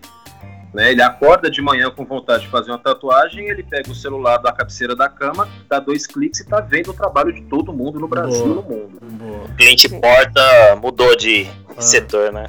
Setor, mudou. Então a gente tava, a gente ficava muito tempo no estúdio e esse é, era um ócio, às vezes quando não tinha cliente, a gente participava do, do ócio criativo, né? Ah, conversando. era quarentena da época, pra quem não sabe. Era, era quarentena da época, você ficava lá desenhando, igual tá todo mundo hoje, tá ligado? É, Era isso, você pintava, desenhava e. então a gente tinha que desenhar, tinha que estar fazendo alguma coisa, tinha que estar produzindo, conversando com alguém, trocando informação. Vamos ali na vamos ali na banca de jornal comprar uma revista? Vamos. Então a gente estava conversando e trocando informação o tempo inteiro. Né? É diferente hoje em dia você entra no estúdio de tatuagem, o tatuador ele tem horário marcado às quatro, às três e meia ele chega e às cinco e meia quando acaba a tatu tá indo embora. Então esse tempo que você tem de trocar informação de verdade com quem sabe, de estar Sim. aprendendo, poxa, eu terminei de tatuar, mas tem outro cara ali na outra sala que está tatuando. É, por mais que não seja meu estilo, pode ter algum ponto muito positivo no trabalho dele que eu possa aplicar no meu. Claro. Então as coisas estão se perdendo um pouco. Sim. E, cara, eu lembro, eu, eu viajei no começo do ano, eu tava na Alemanha com o Rafa e o Brian, quem não conhece o Brian Flores, que faz o neo tradicional em espanhol, tava lá trabalhando com a gente. E eu lembro que, cara, uma hora eu acabei a tatu, assim, e eu acabei, sei lá, ainda tinha uma hora e meia, eu ia esperar o Rafa pra jantar, o Rafa tava fazendo um tribal. Eu lembro que eu comecei a conversar com o Brian, ele tatuando e perguntando, cara, quando eu vi eu tava sentado no chão, assim, há uns 40 minutos. Aí veio a menina que trampa lá no estúdio e falou, por que você tá sentado no chão? Tem banco. Falei, puta, sabe quando você não vê, mas é um pouco dessa mágica, assim, de ficar, meu, sentado na altura do cara, olhando a tatu como ele olha, vendo da posição que ele olha, e ele falando de posição, de agulha. De... Cara, é muito legal isso, assim. Infelizmente, essa porra tá se perdendo. Infelizmente, cara. Ah, eu lembro, eu lembro que eu lembro que eu, eu- quando eu conheci o Zóio, o Márcio, é, eu, nossa, foi, foi isso, cara. Foi exatamente isso. A primeira vez que eu vi o trabalho do Zóio, eu falei, eu quero ser esse cara. É de Eu quero morar, cabeça, né? eu quero morar na casa com ele, eu quero viver é é E a gente começava a conversar muito, muito, muito, muito. Eu conheci o Bacon, eu tive a oportunidade de, eu tive a oportunidade de ir para Campinas conhecer o Gato Mato Que legal. naquela formação Dream Team, né? que a Eu gente- lembro. Bacon, Zóio, Lelo. Ah, Nossa, Maria, tá foda. arrepiar. Sim, Aqui em São Paulo o pessoal via falar bastante. era. Nossa. E, e depois eu, eu tive essa experiência com o Marcelo Scaranari também, que ele fez uma tatuagem. Na época, não se falava de pontilismo, e ele fez Sim. um. Puta, como que chama? Um Jimi Hendrix, cara, quadriculado, colorido, pontilhado. Eu falei, não é possível que esse cara fez isso. E eu tive a oportunidade de ver isso na minha frente. Eu dei a volta lá no Tatuíque e fui cumprimentar o cara pessoalmente. Falei, cara, eu vim aqui te agradecer pelo que eu vi. Que legal. Então, mano. Essa, essa coisa, né, Essa de você mágica, estar ali né? vendo de perto, olhando e absorvendo, porque, cara, a internet, ela não dá uma coisa que eu costumo falar, que é a energia da pessoa. Cada Sim. um tem a sua energia. E Boa. absorver isso do artista, nossa, é, uma legal pra evolução incrível. Sim. Conversar com alguém olhando no olho é muito bom. Cara, a gente tava. A gente conversou muito isso no episódio de Oriental, assim, a gente tava falando sobre body suite. E eu lembro que eu usei uma, uma entrevista que eu vi do Chris O'Donnell e ele falando disso, cara. Ele tava, o Chris O'Donnell tava se referindo ao Chris Trevino. Ele falou, cara, o, o WhatsApp, o WhatsApp, desculpa, o Instagram, aquele quadradinho ali de, de sei lá quantos milímetros, você não consegue ver o peso e a energia de um body suite do Chris Trevino de 60 horas. E, cara, no dia que a gente foi gravar o episódio oriental, a gente gravou no estúdio do Rick. E tinha um body suite que era, sei lá, cara, metade do Ivan e o Rick terminou. Cara, é inacreditável, velho. É inacreditável você ver o negócio pessoalmente, assim. Eu lembro na última Tatuíque e o Rafa falou, tinha um, um, um body suite do Silvan que é um tatuador do interior Nossa, que faz oriental. Mano, cara, é uma aplicação inacreditável. Eu lembro que o Rafa chegou e. Mano, o Rafa já tatuou um tempão também. Ele falou: Bob, vem ver isso aqui, mano. Aí quando eu fui, falei, puta, eu já vi, mano, é inacreditável. Cara, isso é tão foda. Pigmentação, mano. Tão foda. foda. Então, assim, Já tava cara, cicatrizado aqui, tipo. É, e não dá pra falar isso agora, né? Porque a gente tá em quarentena, mas galera, sai de casa, vai pros estúdios, vai ver, dá cara. Depois que passar, depois que o mundo sobreviver, tá ligado? Porque é muito foda. E, cara, eu tenho esse hábito até hoje. Se eu não me engano, eu fiz isso com o João uma vez. Ele postou uma aplicação de um Black Work, eu mandei, ô, oh, me ensina isso aí. Você lembra disso aí, João? Aí você falou, cola aí qualquer dia. Porque, mano, pra mim é, é, era assim, tá ligado? E a internet não, não faz mais isso, tá ligado? Tipo. Não tá. E, a isso internet tem um ajuda, valor. mas de vez em quando nem tanto, né? Sim. Ela separa muito também, né? Ao mesmo tempo que aproxima muito, separa muito, tipo. Sim, eu acho que eu acho que essa essa essa parte cômoda de não de eu estar tá vendo o que vocês estão fazendo daqui, né, não, não, me deixam ir atrás. Sim, não faz ah, eu sair de casa. Ver, tá bom, já estou entendendo mais ou menos o que, que, ele fez, já entendi mais ou menos a técnica que ele fez, mas não é muito bem assim. Sim. Poxa, vai, conversa com o cara, conhece o cara, tem tanta história de vida até Sim. tão legal que está dentro da tatuagem que às vezes as pessoas não sabem ah, e que é essas que histórias, podcast, essa entrelinha, ela faz muito mais sentido para a composição da tatu que você está vendo do que só a técnica. Sim. Cara, eu costumo falar disso, assim, que eu sempre uso esse termo, que a evolução da tatu ela é 60, 70% filosófica. É isso aqui que a gente está fazendo agora. Por isso que eu quis fazer um podcast, para poder levar isso para mais pessoas. Tanto que às vezes, sei lá, a galera do interior do Maranhão manda umas mensagens que me emocionam, assim, caralho, obrigado, aqui eu não tenho contato com ninguém, e hoje em dia eu consigo ouvir o Mário, o Zóio, blá blá blá. Por causa disso, cara, porque eu acho que tem uma parte que, que é exatamente isso que você falou, cara, é uma história por trás da pessoa que inspira, por exemplo, esse dia que a gente foi gravar o episódio oriental, colou uma galera. Colou uma galera do estúdio, mano, devia ter umas 20 pessoas lá. Cara, no outro dia tem a Lana, que é aprendiz lá no estúdio, tava a Bia, todo mundo no outro dia. Caralho, mano, eu quero, olha isso, eu quero desenhar oriental. Puta que eu pariu, é muito foda. E a galera pegando o livro de oriental. Então, assim, tem uma mágica no negócio, nessa, nessa conversa, nessas histórias, que o Instagram não dá. Você pode digitar o texto que for, cara, não dá, assim, não, não chega, tá ligado? Não dá. Então, mas assim, eu acho que isso separa muito também, vai, o joio do trigo, vai. Tipo, Boa. a pessoa que. Hoje em dia, é, o Instagram ele meio que vende assim para tatuador um lifestyle que não tinha antes. Então, ser tatuador hoje é muito mais legal do que era 15 anos atrás, Sim. fato.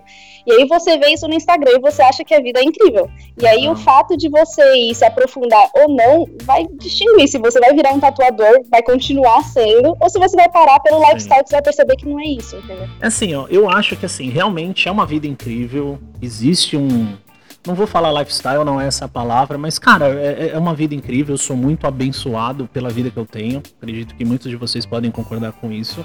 Mas eu acho que muitas pessoas não olham pro caminho, olham só pro final, saca?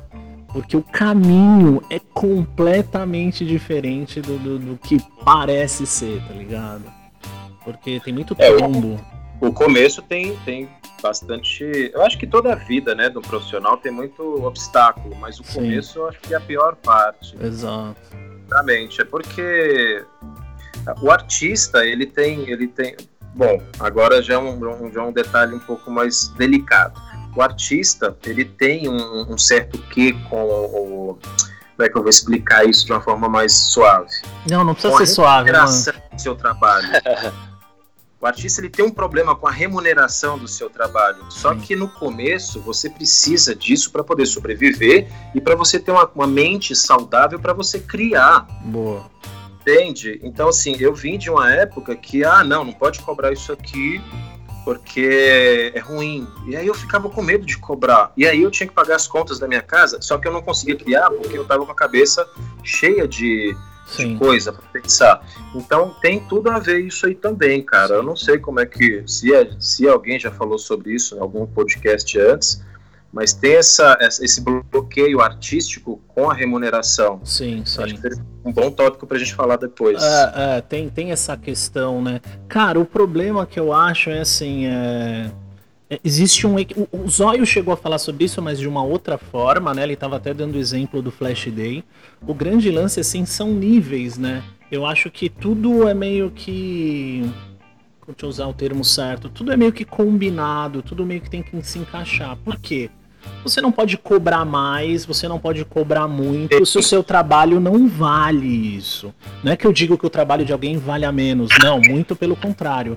Mas tudo tem seu valor, tudo tem seu preço. Então, assim, se você cobra mais, você tem que entregar mais.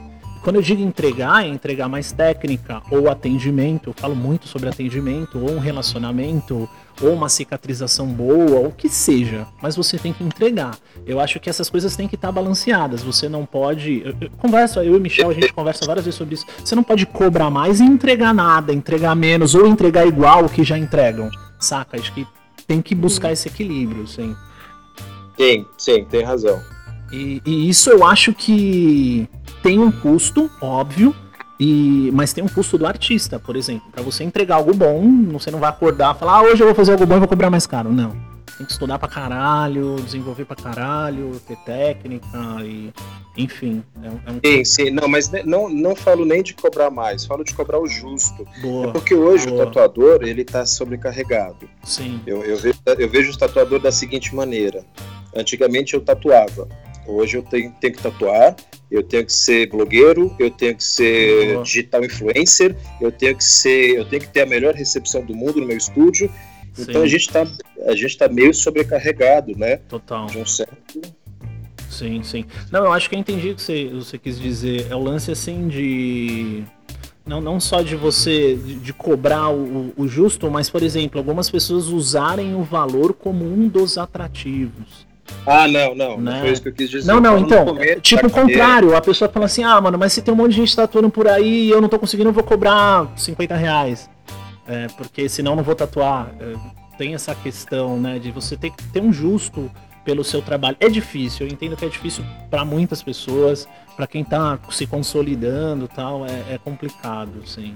Tema difícil, é. é mas eu, eu penso dessa mesma forma.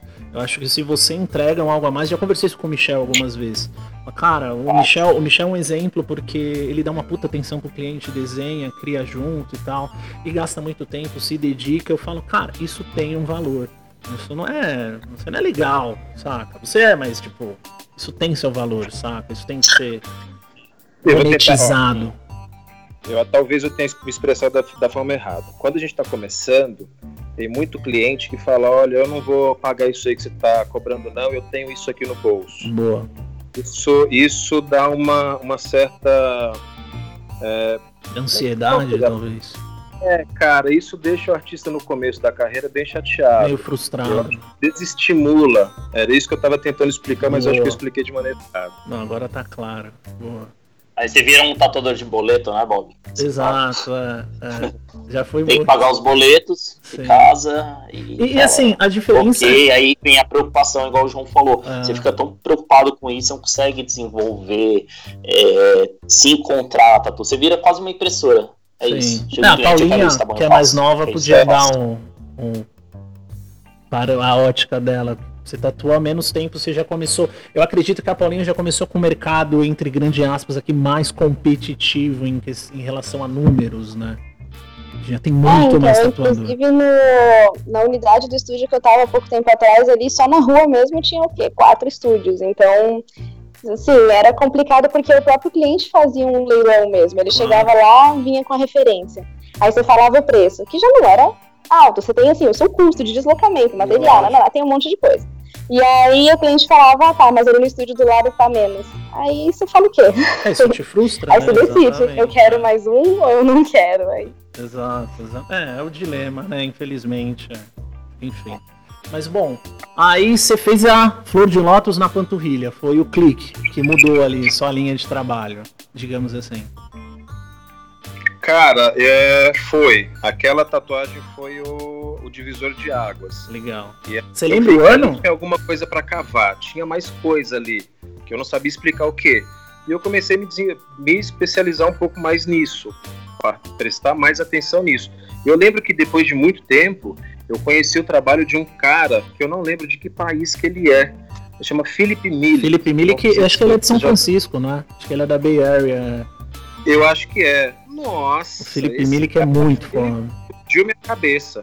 Eu falei, tá aí, é isso que eu vou. Eu Sim. já gosto de fazer linha, é isso que eu quero fazer então. Vou, vou tentar ficar aqui um pouquinho mais nessa praia. Ó, eu sempre que eu vou estudar algum tipo de, de trabalho desse estilo, eu sempre pesquiso o Felipe Milik, o João Chaves e o Pedro Pontessoto. É os meus três preferidos. assim. Cara, deixa eu te falar um negócio sobre o Pedro. A gente trabalhou junto no Tatuiu. Legal. E, e na hora que esse cara entrou no Tatuiu, eu falei, fudeu, porque ele, ele tatua muito mais que eu. E aí o Serginho começou a colocar lá, e a gente começou a trocar ideia, e eu vi trabalhos desse cara. Pô. Nossa, não é possível. Ele postou um pé, era um pé e uma canela. Aham. Eu quase caí pra trás. Eu falei, velho, se eu não ficar atento, eu vou ficar pra trás. E Sim. foi por causa do Pedro, foi por causa do trabalho do Pedro que eu tive mais vontade ainda de, de tentar me Sim, especializar cara. nessa área. Eu falo que o Pedro é um Pode gênio, velho. Um gênio da tatu. É, ele é Pedro foda. É muito foda. Muito Pedro é muito foda. Muito foda. E aí eu-. O trabalho do cara, eu falava, cara, eu quero ser assim, eu quero ser assim, eu vou ser assim.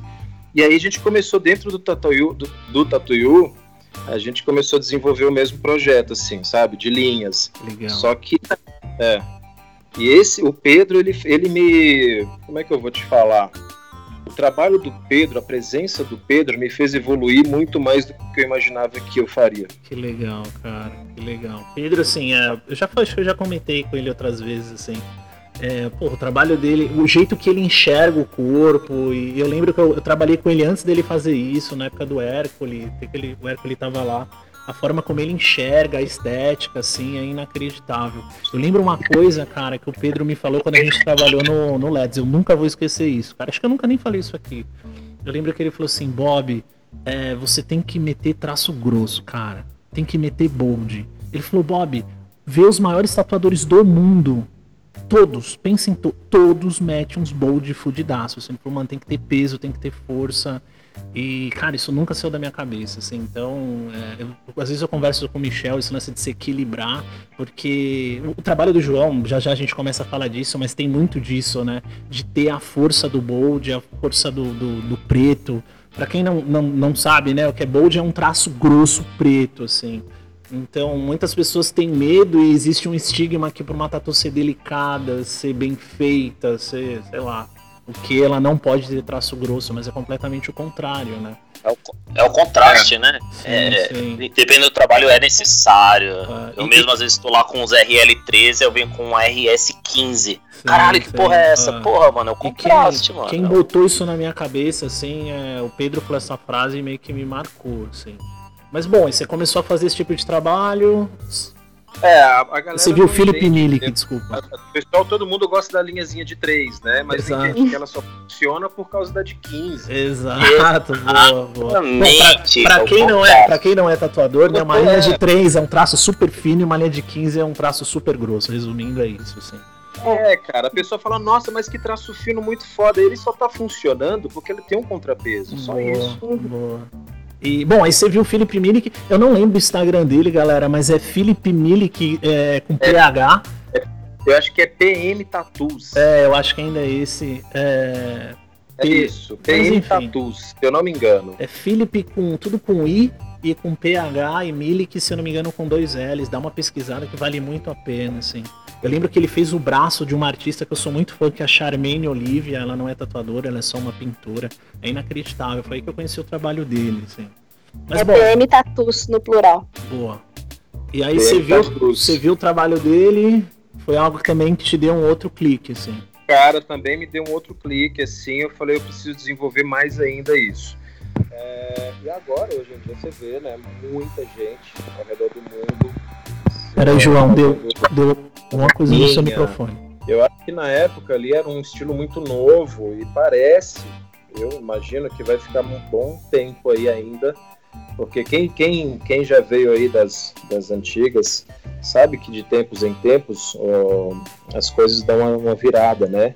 Eu lembro que durante muitos anos a gente fazia muito tradicional e era o que estava em alta. Sim, eu lembro. E hoje em dia você vê um pouco menos, talvez. Eu fico triste, mas, mas é o que acontece, querendo ou não.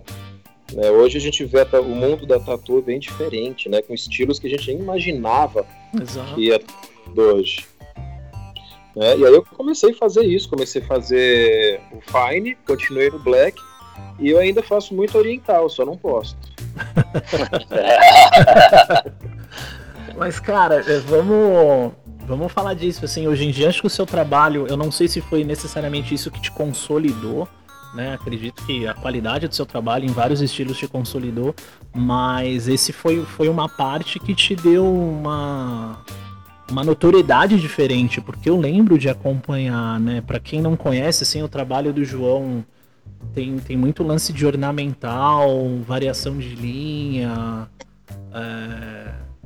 que mais a gente poderia falar assim? Um pouco de sombra também, mas foi, foi algo que deu uma virada e você basicamente começou a caminhar só para isso. Sim, muita, muitas das. Tem muita coisa que a gente faz que vai influenciando o trabalho, né? Uma máquina que você compra diferente ah. muda completamente tudo dali para frente, né? Sim. Você tem eu lembro que na época não tinha rotativa, né? Tinha, tinha uma. Eu lembro do Zago. Quem lembra do Eu Zago? lembro, cara, do de Maringá. Vocês não lembram, né? Isso, ah, ele veio de uns kits e ele tinha uma ah. máquina de, de, de, de, rotativa. Na época eu não, não sei, eu nunca, nunca usei. Eu lembro que tinha um nome futurista, mas eu não vou lembrar qual nome que é, assim. É, e eu lembro que não tinha máquina rotativa. E quando você troca também de máquina, quando você usa um maquinário diferente, você muda também muita coisa no seu trabalho. Sim. Né? E meio que isso conjuminou com esse trabalho que você fez. Que foi, foi, isso meio que conjuminou, assim, esse trabalho que você fez foi o que te deu esse clique, que você viu que, meu, é algo que você gostou de fazer, o cliente gostou, as pessoas responderam bem, que foi a Lotus na panturrilha que você falou. E a partir daí você começou a trilhar seu trabalho para ir. Como é que foi isso? Assim? Foi natural? As pessoas pediram? Uma coisa foi levando a outra, né? Eu lembro Sim. que na época do Oriental eu já gostava muito de fazer linha. Uhum. Era prazeroso fazer linha. Eu gostava muito mais de estar naquele processo do que de estar depois pintando a própria tatu. Legal. Então, já, isso já me chamava muita atenção. Por isso que eu falo para quem está começando agora para prestar atenção nessas coisinhas, nesse, nesses detalhes. O feeling e, é, gostava muito de rabiscar, e mesmo assim nos desenhos, mesmo no papel, eu não gostava de pintar. Legal. Desenhar, gostava de, de fazer as linhas. E aí, eu, cara, depois que veio isso, depois dessa tatu da panturrilha, ela tá até hoje no meu Instagram lá, tá? Legal. Muitos anos. Ela tá lá, não tiro, não. E depois disso eu fui desenvolvendo essa parte. Eu, assim como outros artistas ao redor do mundo também, né? Eu acho que foi uma época de, de transformação na tatu e foi um estilo que veio assim para mim como para outros artistas que foi ficando, né? E as variações vieram depois com, com o tempo. Então você vê um monte de tatuagens de linha hoje, mas que, com, com linguagens completamente diferentes uma da Sim. outra. E é tudo, é tudo line work, é tudo fine line, mas né, são diferentes. E você vai vendo esses artistas, você vai querendo participar desse movimento, você vai trans, transformando. Eu acho que a transformação faz parte da vida de um artista. Claro. Eu, não, eu não me imagino fazendo a mesma coisa daqui mais 15 anos. Sim. Eu não sei como vai estar meu trabalho daqui 15 anos, né? Então, é, eu sempre busquei muito essa, essa renovação. Sim. Até engraçado, né? Você fala nisso, a quarentena mesmo tá dando essa ótica. Por exemplo, a gente tá vendo muito mais pintura agora, né? Acho que é a primeira semana, igual eu falei, foi a semana dos desafios, agora já não tem mais, acabaram os desafios. A gente tá nas semanas da pintura, assim. A gente tá vendo muita pintura foda de, de tatuador que você fala, caralho, eu não sabia que esse cara faria isso, tá ligado? Eu mesmo pintei, sei lá, um body suit meio oriental, nunca faria isso na minha vida, assim. Então, tipo, eu acho que essas transformações da vida vai mostrando isso para todo mundo, tá ligado? Fiz uns prints aí de Neutrad, coisa que. Exato! o que eu faço, tipo, é estudando, né? A é vida vai mudando passa. isso, né, cara? Tipo, bom. a gente sai um pouco do cotidiano, né? Do criar só pro cliente tá, e fazer alguma coisa para você. Exato, puta, isso é legal pra caralho, assim. E, e, às vezes numa dessa muitas pessoas vão se descobrir, né? Muitas pessoas uhum. vão descobrir coisas novas, estilos novos. Eu acho que, igual eu dei esse exemplo da galera que às vezes vem me perguntar, a pretensão, às vezes, quando ela é muito forte, assim, ela acaba te destruindo, saca? Eu acho que a maioria das histórias que a gente já contou aqui no podcast surgiram sem pretensão nenhuma. Né? Você simplesmente quer fazer algo bom e dar certo. Não você fala, mano, hoje eu tenho que fazer um estilo novo. Eu tenho que em duas semanas desenvolver um estilo novo é. e ser um cara novo. Isso é impossível. É, é natural, né? É uma mudança natural. Inclusive, João, é, com, com base nisso que o Bob falou agora da quarentena, no seu caso, eu, tipo, eu vejo que todo mundo tá fazendo pintura, estudando. É foda ficar em casa. Você fala, dá aquela saudade da maquininha, né? Você fala, caralho, mano, eu quero tatuar. E, o que você tá fazendo? Você tá com projetos? Ou você só tá estudando mais do que você já faz? Ou tentando desenvolver algo novo? Você mesmo falou que você não vê daqui 15 anos você fazendo o que você faz hoje. E pelas mudanças de trabalho que você tem, eu acredito que deve ser um momento de bem aquele mindset mesmo, né, que tá rolando hoje em dia, você mudar a mente, colocar no lugar que você faz, que você quer, planejar. Eu acho que isso é geral. No seu caso, como tá sendo essa quarentena, hein? Então, na verdade era pra eu estar na Alemanha agora. e não... Porra, que cara. Nossa! Era, era só isso, tá? e não pude, mas, cara, assim, eu, eu tenho visto isso como uma oportunidade. Eu tava ali ainda no modo automático, porque querendo ou não, uma hora ou outra a gente acaba entrando. Eu tava indo nesse modo automático, acorda, toma banho, tatua um cliente, volta para casa, toma conta do cachorro, dorme, toma banho. Então, isso está sendo muito bom N motivos, né? Primeiro para eu me descobrir de novo como pessoa, porque a base do artista é a pessoa, né? Então, cara, projeto de vida, eu tô aprendendo a cozinhar melhor, passando fome. e eu tive, eu tive há uns dois meses atrás, eu comprei um iPad e eu não tive a chance de mexer nele ainda. Eu tava apanhando muito. E agora eu tô começando a fazer pinturas digitais. Legal. É, já é um outro projeto. A Alemanha vai ficar um pouquinho adiado, mas está chegando, se Deus quiser. E, e, eu acho que isso vai trazer benefícios aí para mim e para todo mundo.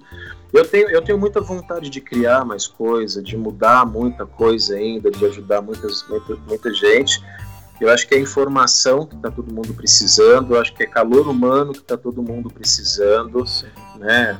É, eu acho que no mundo da tatu era aquela coisa que a gente estava falando aí, aquela falta as pessoas se olharem, ir no estúdio um do outro, aprender, conversar, ficar um tempo Sim. ali. Eu acho que a internet está tirando isso muito da gente. E, e, eu acho que esse tempo aqui fechadão, cara, ah, é isso. Estou aprendendo a pintar, estou lendo bastante. Legal. É, é, que mais? Tomando conta do dog.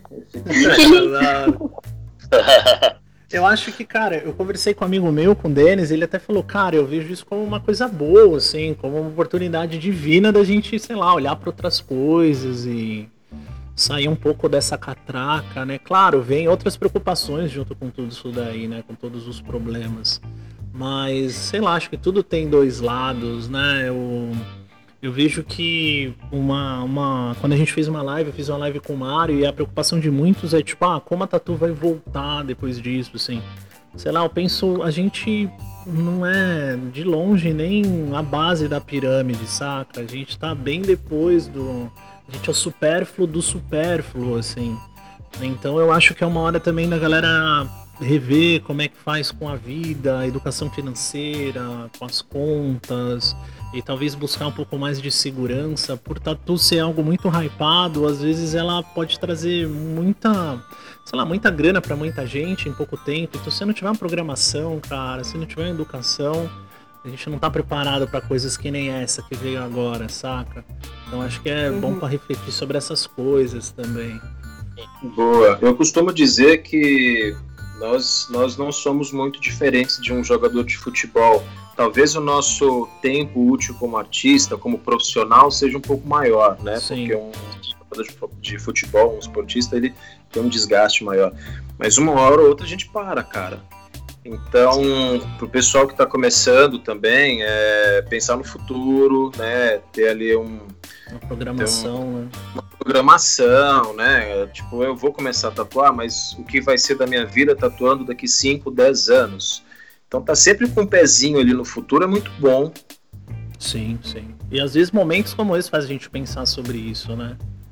Cara, vamos falar um pouquinho sobre fine line, assim, porque eu acho que é um tabu e ao mesmo tempo é uma base muito grande da tatu, né? Um atrativo muito grande da tatu, mas eu acho que é, é algo muito pouco teorizado, se fala muito pouco sobre isso, assim. Então acho que seria legal a gente aproveitar, porque assim, o Michel trabalha com fine line de uma certa forma, você, a Paulinha está começando também, tem essa linha de trabalho. Eu acho, eu sempre bato na tecla da durabilidade, assim, da tatu durar a vida inteira. E a grande questão é essa, né? Tem aquele velho tabu que, cara, há 16 anos atrás era assim, que tatu boa tem que ter o traço fino. Mas eu sempre costumo falar que só um traço fino não sustenta nada, assim, é... Vamos... Como é que você vê isso, cara? O que você poderia falar sobre isso? Porque tem essa questão, seu trabalho é baseado no traço fino e você mesmo falou, cara, não, ele não tá ali sozinho, tem um contraste. Como é que a gente poderia educar as pessoas ou explicar um pouco sobre isso, assim? Principalmente para quem não tatua ou para quem tá começando a tatuar, sei lá. É, o fine, ou as, as, linhas, né? Ela, linha na verdade ela é a base de qualquer tatuagem. Sim. Tirando o realismo, tirando alguns, algumas algumas tatuagens, a linha ela está presente em todas. Sim. Né? E a, gente costumava falar, não, é, foi o que você disse, para uma boa tatuagem existir, ela tem que ter linha, e a gente colocava preto. Sim. O Fine ele veio como um, um, um plus, né? Aquela linhazinha fininha que você vê hoje presente em oriental, você vê hoje presente até arriscando ali uns tradicionais, mas eu acho que mais no, no neo tradicional, né? Sim. Ela está presente nas tatus. No nosso caso, a gente não tem o preenchimento. Então, o cuidado com a aplicação é, tem que ser redobrada. Eu imagino que uma linha estourada não é uma boa. Uma boa linha. Um negócio para gente. Exato. Então, é assim, tem que ter uma, uma, uma atenção redobrada com as linhas, eu acho né, posicion, o posicionamento da máquina ali para você não estourar uma, uma linha e conversar muito bem com o cliente, porque existe pele e pele. Tem pele que você pode tatuar com preto puro, você sabe que essa tatuagem vai ter uma durabilidade maior. Tem pele que você não pode tatuar com preto puro, porque no primeiro linhazinha você vê que vai estourar tudo. Sim. Né? Então, em alguns casos, é, eu costumo dar uma pequena diluída e eu converso com o meu cliente a respeito disso. Falo, cara, olha, diluindo a tinta, pelo menos nessa partezinha da sua tatuagem, eu sei que ela pode dar uma clareada, mas eu prefiro retocar isso aqui daqui a alguns anos do que fazer com preto puro, ele estourar e a sua tatuagem ficar com a linha um pouquinho mais grossa tudo conversado é muito bom. Então o cliente ele tem que sair do estúdio sabendo o que vai acontecer com a tatuagem dele daqui 5, 10, enfim. Mas eu acho que é isso. Cara, é uma questão assim, né? Se a gente for parar para analisar, grosso modo, visão geral da coisa, cara, 60, 70% das tatuagens no mundo tem essa pegada comercial, tem muita coisa fina, escritinha, blá blá blá blá blá blá. Beleza. A gente tá vivendo uma época que muitas pessoas estão, é, por exemplo, assim, quando a gente diz, vamos dar um exemplo de uma escrita, uma escrita feita em Fine, sozinha, sem nada. A gente já falou isso outras vezes aqui. A forma de você editar uma foto, tirar uma foto, fazer o traço. cara, é algo que fica lindo numa foto, impressiona, mas não tem essa durabilidade, não funciona da mesma forma, ela não vai envelhecer bem, não vai cicatrizar bem, e, e o Instagram proporcionou isso, né? Existem muitos, muitas pessoas que vivem dessa forma. E, e, não é exatamente disso que a gente está falando, desse tipo de fine, né? A gente está falando da combinação dele e ele bem colocado em alguns lugares para poder durar a vida inteira. Tipo, isso acabou meio que, sei lá, mudando a tatu, né? O, que o fine ele tem.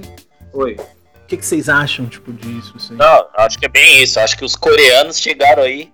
Nossa, é verdade. os tatuadores coreanos colocando aqueles traços de Fine de amarelo, 1, em 3 o né? negócio. Você fala, meu, a durabilidade disso, isso aí é uma foto. Dura foto é, só, tipo, né? É, então, hoje ninguém tá preocupado, os clientes não estão preocupados com durabilidade, né? Assim, não conscientemente. No inconsciente eles querem que fique para sempre, mas o que ele Sim. quer é aquele traço fininho. Então se vira, faz esse traço fininho durar para sempre. Porque é todo isso. mundo acredita na foto, né? Não, não... É. é o que a gente passa o tempo todo. Eu acho que uma mentira, quando ela é martelada, muitas vezes vira verdade. Você passa o dia inteiro vendo no Instagram um monte de foto, você fala, pô, isso existe. Só que na verdade não existe. Então, isso é complicado para quem tá começando, porque assim, eu já comecei no mundo do fine line, não tinha isso, old school já era, assim, eu tive que aprender old school depois, então uhum. foi o inverso, sabe? Então, você faz. Bom, suas primeiras. Minhas primeiras tatuagens eram temporárias, assim. Eu fazia nos clientes com tanto medo de estourar que elas desapareciam. Sim. E assim, eu tô falando de coisa que eu comecei há dois anos. Então, assim, até eu adaptar e sentir como vai ficar daqui a 10 anos, é descoberta, né? E às vezes é uma escolha, né? Você fala, pô, tem que fazer com um pouquinho mais de preto, um pouquinho mais grosso para durar, mas aí você tem que abdicar das pessoas que não gostam, porque elas acreditam na foto, tá ligado? tipo, é, é foda, assim. Sim. É, cara, assim, o, o, eu. Agora a gente tá na época do mini realismo, né? Cara, é foda.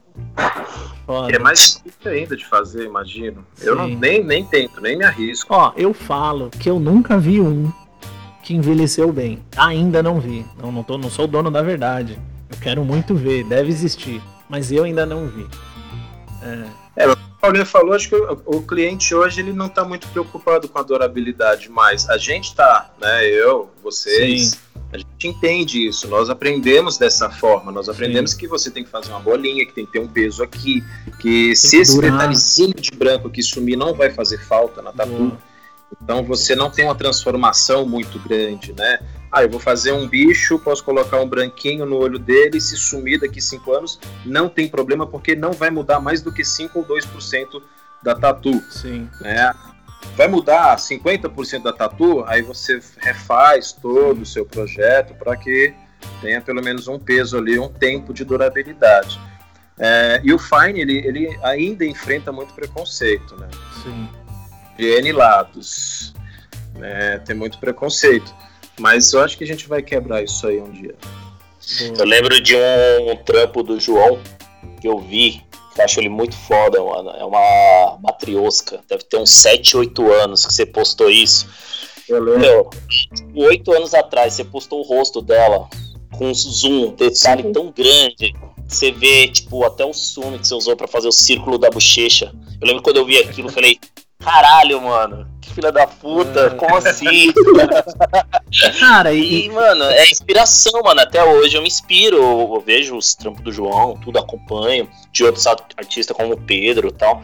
E, mano, é muito louco, né? Tipo, a gente tá falando de uma conscientização que a gente tem hoje, só que é algo que já vem há muitos anos Sim. e você vê a galera nova começando, achando que, meu, estragando pele, mano. É triste. Eu vejo cada trampo assim que eu falo, mano, Sim. por quê, mano? Porque antigamente era normal você fazer uma tatu e o cliente já ter duas, três tatu. Hoje em dia é a primeira tatu, a pessoa não tem nada. Já quer fazer um antebraço.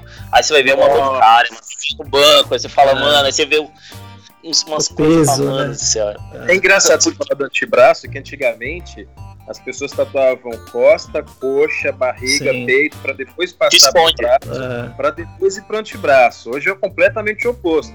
A pessoa ela tá limpa, ela não tem tá. uma tatu e a primeira na mão. Sim, é. na mão. É isso mesmo. Mão, pescoço e antebraço. Aí sai com a camisa dobrada, a social fala, nossa, é forrada. É. E, cara, Como sabe. as coisas mudaram na Tatu, né? Total, total. Eu acho que, cara, o foda, esse lance da foto é meio foda porque assim. É, a Paulinha pode até me corrigir, assim, mas a gente cresceu tatuando de uma forma que, cara, a tatu tem que ficar boa na pele do cliente e essa tatu tem que cicatrizar bem para ele gostar e voltar. Mas acredito que tem uma geração nova que a preocupação não é essa, a preocupação é a foto. O, o resultado final, a preocupação onde ele mira é a foto. Só que, cara, se a gente for falar tatu e foto, são duas mídias, duas artes opostas e que você consegue mandar bem nas duas, dependendo. Então, às vezes, você, claro, você pode não tatuar tão bem, mas ser um mestre da foto e do Photoshop. E só que isso não é o resultado do seu trabalho, saca? E, e, então, assim, não que, igual o João falou, a gente tem que ser blogueiro, tem que ser um monte de coisa, eu concordo, mas eu acho que, assim, a gente tem que ser primeiro tatuador, saca? E, e primeiro, o, o, tatuador, quando eu digo, é tatu na pele cicatrizada boa pro resto da vida, ponto. Assunto cerrado. O resto é um plus como você vai vender seu trabalho. Aí é um outro game, um outro mercado, beleza. Eu acho que isso não pode desbalancear, saca? Tipo, por exemplo, eu não sei, a Paulinha talvez possa responder essa, porque você já começou meio que dentro dessa ótica, onde as pessoas já conversavam sobre seguidores, já conversavam sobre like, já conversavam sobre foto, a gente não conversava sobre nada disso porque não existia. Tipo, como é que é? Porque isso deve gerar uma pressão, saca? Tipo, não, gera pra caramba. Na verdade, assim, o que me consola é porque muita gente comprou seguidores quando isso era comum. Também, então eu fico também. feliz com meus orgânicos. Eu falo, não, tudo bem, tudo isso é meu. Foco. Mas é, é, muito complicado porque, assim, você vê gente que. Não é questão de melhor ou pior, né? Quem é a gente para julgar, mas você vê Sim. que alguém tem um traço né? A gente tá falando de traço aqui. Que Talvez tem um traço, outro assim, ponto da que vende uma edição de foto, ao Sim. invés de uma tatuagem de verdade. Aquela foto de longe, cheia de efeito, bonita pra caramba, mas que você vê, não existe. Então, assim, essa pessoa tem muitos seguidores e você não. Aí você fala, legal, o que que importa de verdade? É, né? você para pra pensar. Eu vejo, assim, que a tatu, ela tá nadando por outras águas, né? Por exemplo, assim, tem muitas pessoas usando de vários artifícios para poder vender a tatu. Então Sim. agora a gente já deu um exemplo, sei lá, às vezes você fez uma, sei lá, você fez uma escritinha, ela tá linda. Só que quando essa pessoa posta uma foto na praia, com pôr do sol na perna, com o pé sujo de areia com a escritinha, essa foto vira uma outra tatu, saca? A resposta Sim. que as pessoas têm tem outra. Só que isso não pode pautar o seu trabalho para isso, tipo, né? Porque. Então, isso é complicado, porque as pessoas, eles. Per... Ah, os clientes mesmo, eles perderam o foco na tatu e pensam na foto, no Instagram. Sim, então eles sim. querem aquele corpo que a pessoa tem, eles querem aquela praia, aquela good vibes, e isso não tá na tatu, entendeu? Sim. E a gente tem que se adaptar a isso de alguma forma, né? Tipo, essa porra te engole, é. sei lá.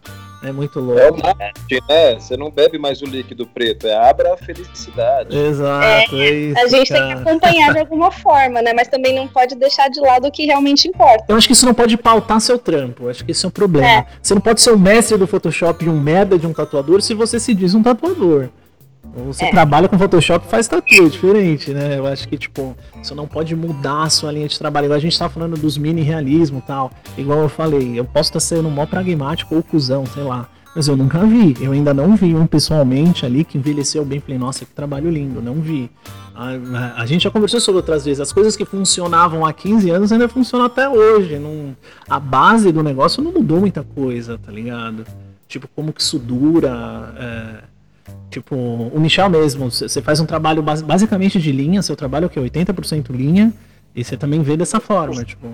80% linha e o que tem de preenchimento às vezes é pontilismo ali, mas também não quer dizer que por conta disso eu, eu venero e só e, e curto só isso, entendeu? Sim. Então eu respeito o trabalho de todo mundo e, meu, é, é muito foda. O ano passado eu tive uma oportunidade, assim, de estar tá na convenção lá de Londres. Mano, quando eu vi Felipe Leo, Nissaco, uns caras, assim, uns nomes que eu ouço falar e vejo por trabalho de internet há muito tempo, coisas que às vezes é até longe do. É, dif é diferente do meu trabalho. Só que você vê os caras trabalhando sabe? Os caras, a humildade, isso é muito foda.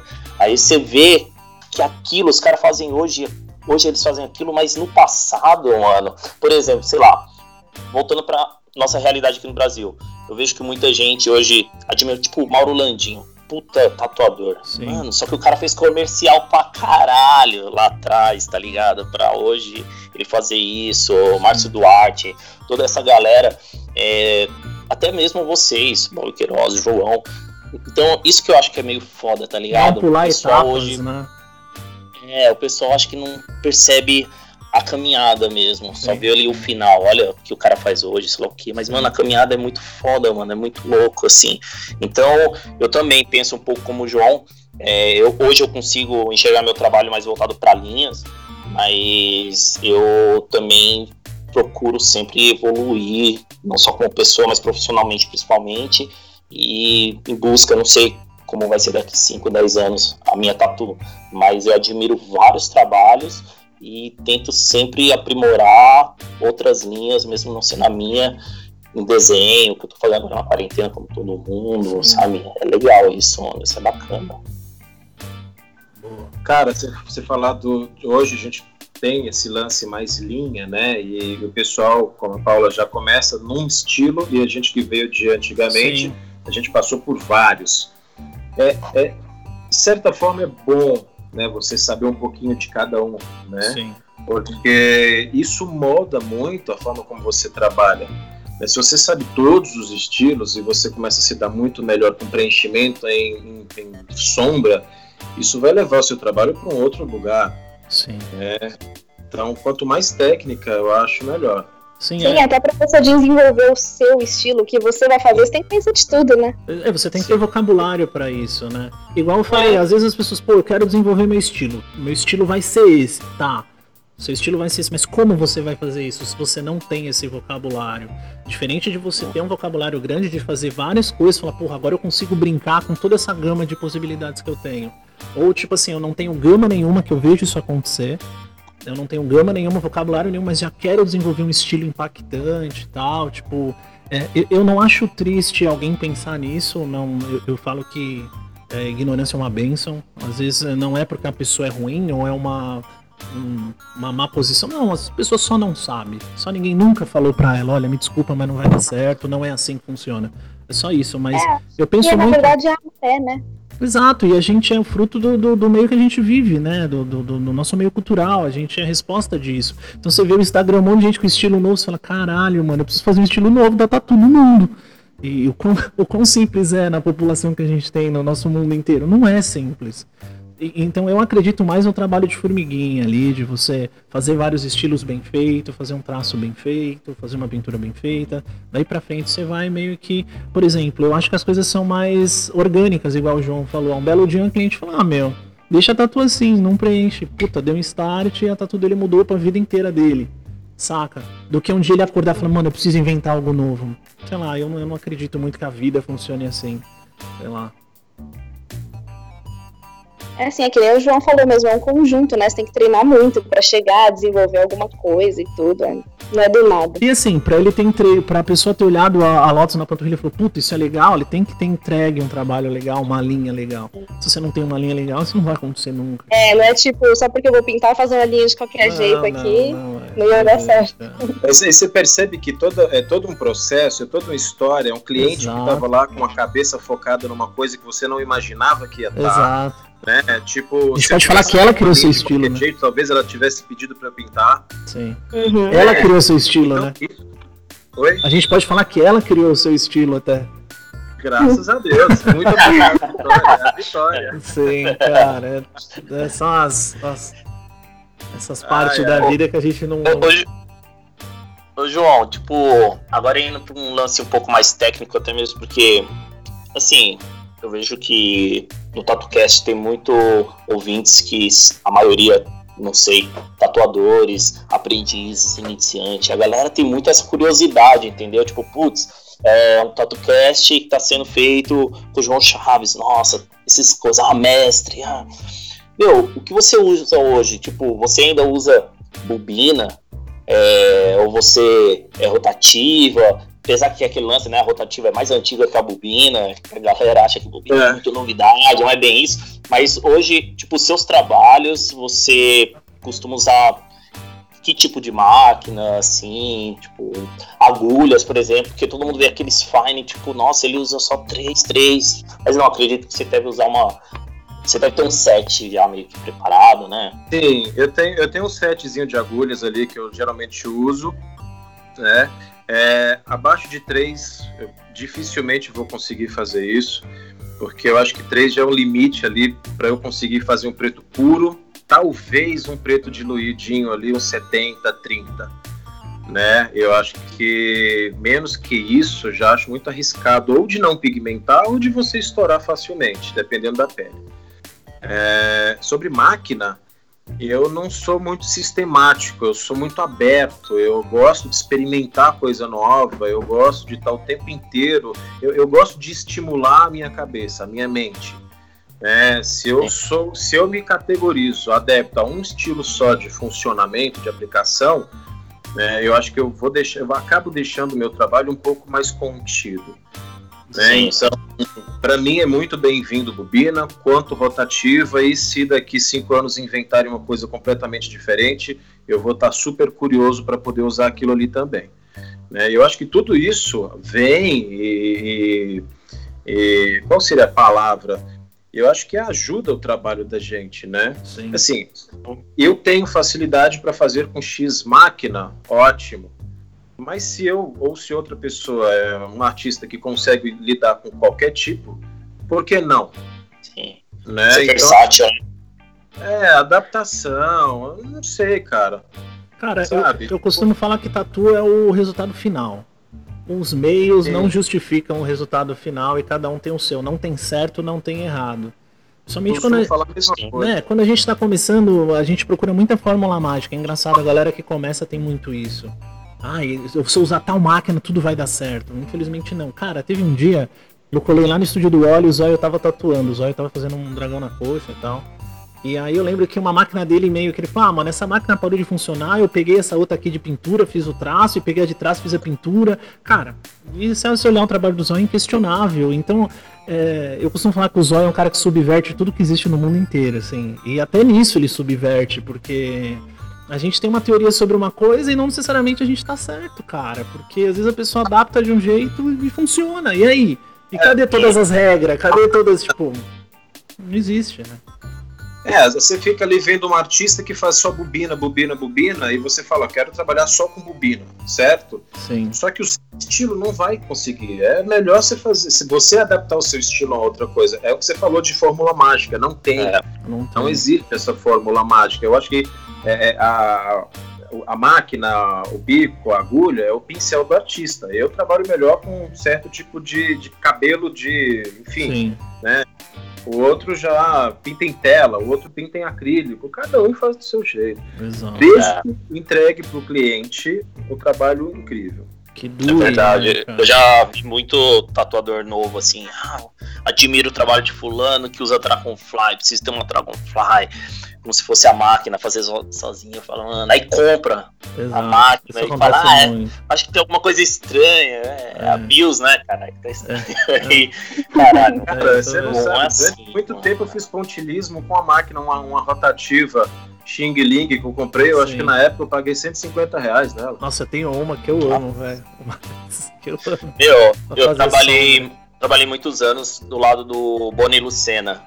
E, mano, era impressionante. Ah, putz, Boni cara é foda. E eu via, eu via ele assim, trampando com umas máquinas, você via ele usando, sei lá, sete máquinas cada tatu ele pegava uma diferente, aí chegava assim, você falava assim, eu vi o pessoal, meu, que máquina é essa? Ele, ah, essa daqui eu comprei no AliExpress, é. paguei tipo 50 pontos, é. essa eu paguei 100 pontos, é, essa máquina é pra quê? É pra tatuar, caralho. Não, é, eu não sei, eu faço é, tudo, boa. É o que eu falo, cara, né, a gente tem um monte de teoria. por aí vai, eu por exemplo, eu, eu, eu tenho uma mania terrível de fazer linha com a máquina de cabeça para baixo. Sim. Né? E quem foi que. Eu, a primeira vez que eu vi isso foi o Bolito, o Fábio Bolito. Ele fez Nossa. isso. Eu falei, não é, esse cara não tá fazendo isso. Não é, é mentira, não, não, não, não, é possível. E aí eu fui lá tentar fazer e o contrapeso da máquina, ele, a máquina só. Uma, imagina uma máquina de bobina que não tem peso, é isso que acontece. Sim. E aí eu fui me adaptando a colocar a máquina sempre de cabeça para baixo. Se eu segurar a máquina hoje normal, eu não consigo fazer nada. É muito louco, né? O louco é que assim, quando a gente, eu falo muito para quem tá começando, a gente tende quando tá começando a teorizar muito e a gente ouve muita história, muita história. Então assim, ah, eu tava na convenção e o cara usava um papel toalha rosa que não deixa a pele vermelha, por exemplo. Tem muito. Aí a pessoa, puta, onde é que é esse papel rosa? Ah, o cara usa uma lanterna na testa, o cara usa não sei. Cara, eu já ouvi tanta dessas histórias. E no final, os caras, os tatuadores que eu mais admiro e que eu mais que eu vejo, não tinha nada disso. É completamente o contrário. Lógico, né? Não é a moda caralha também faz de qualquer jeito. Mas muita dessas coisas é, é, é, do, é da pessoa, do profissional, não do material. O material tem que ser bom, óbvio. Mas o fator humano ele é muito maior, muito mais importante, né? Tipo, Cara, vamos, vamos falar de um ponto que eu acho que é um ponto crucial. Acho que todo mundo aqui tem essa. Como é que eu posso dizer? Esse catalisador no trabalho de todo mundo, que é a linha, e é algo que eu vejo que está se perdendo um pouco. Eu tava, eu tava lá na Alemanha, eu até conheci um, um amigo do João, o Igor, o carioca, o Igor Estebanes. Opa! Ele falou muito bem do João lá. E, puta cara, gente boa, a gente tava trampando junto lá na Alemanha. Inclusive ele me deve um rim, mas qualquer dia a gente conta Nossa. essa história. ele vai saber. Não, pra mim e pro Rafa, né? Brincadeira. Depois você conta essa história aí. Conta, conta, você zoa ele. Uma puta cara gente boa, puta cara bonzinho, foi bem legal, assim. Ele falou muito do João e ele falou, e ele é um cara novo da Tatu e pra mim, cara, o trabalho dele é excepcional, assim, excepcional, lindo, lindo. O trabalho do Foda. Igor. E ele falou do João, ele falou que assim, uma vez conversando com o João, o João falou muito sobre traço, vocês ficaram conversando sobre traço, eu não sei que diabo a gente entrou nesse assunto. E aí, cara, é... o que eu queria dizer é esse carinho e esse cuidado com o traço. Acho que a gente já falou muito disso. E é algo que eu sinto que tá se perdendo. Agora, por ter podcast, muito tatuador novo me segue, eu sempre dou uma olhada no traço da galera. E, cara, eu vejo que é a última coisa que a galera se preocupa. A galera primeiro se preocupa em tá fazendo um estilo muito foda, Todo mundo quer ser muito foda. Essa é a primeira. Eu posso estar sendo errado e cuzão, se eu for, me desculpem. Primeira coisa que eu vejo, a galera quer ser muito foda, fazer algo muito novo e muito diferentão. Depois fazer algo que já tem uma linguagem, um estilo. Igual a gente falou outras vezes que o Denis falava aqui que tatuador novo não tem que ter estilo. Uma galera já tem essa ideia. E eu vejo que o traço, cara, é uma, a galera quer fazer, sei lá, wipe shading, shading, pintura, blá, blá, blá. E a última coisa é o traço. O traço tá morrendo, assim. E eu reuni vocês justamente por cada um ter sua característica de traço. Mesmo a Paula começando, dá pra ver que ela tem esse cuidado. O Michel eu conheço, o João tal. Cara, é, queria a opinião de vocês, assim, é, sobre isso, porque é, tá se perdendo. Tipo, acho que vamos começar pela Paulinha, por ser mais nova. Como, como entrou isso na sua cabeça de falar, não, eu tenho que ter um traço bom? Tipo... Na verdade, assim, eu acho que quem quer começar a tatuar e o seu estilo ser boletos, você tem que fazer um traço. Eu acho que, Sim. assim, é basicamente isso, porque ele vai ser, como a gente falou aqui já, vai a ser base. a base de tudo. Sim. Então, o meu foco desde o começo foi o traço. E eu acho que, na verdade, se você parar para analisar assim, todo mundo que não teve um estilo, nossa, aquele insight, aquele dia que eu resolvi ser incrível, foco mais no traço. O restante é aquilo que a gente falou também de, de acordar num belo dia e querer aparecer no, no Instagram e ser ah, diferente. Então. E assim, e, às vezes você arruma um traço no, no, no, contraste da foto e tal, né? Eu digo assim, as pessoas. Então eu, eu sinto que isso tá se perdendo, tipo. Igual o Michel e o João, por ter um trabalho basicamente de traço, cuidado tem que ser, tipo, triplicado, assim. Sim, é eu escutei já de alguns tatuadores, mano. Tipo, é verdade, tem cliente para todo mundo, tá ligado? Sim. Então, tem todos os tipos de clientes para todos os tipos de tatu. É, eu vejo muito tatuador aí que. Ou, ou, ou pessoas que dizem tatuadoras, mas sem generalizar e sem citar nada, mas isso, traço ruim mesmo, sabe? Um traço que você fala, meu, isso aqui você, consegue enxergar no traço do cara pela foto, onde o cara entrou mais ou menos na ah. pele, qual foi o erro, isso é uma coisa perceptível para nós. E só que assim, mano, beleza, tem cliente para todo mundo. O cliente procurou o cara por conta de preço.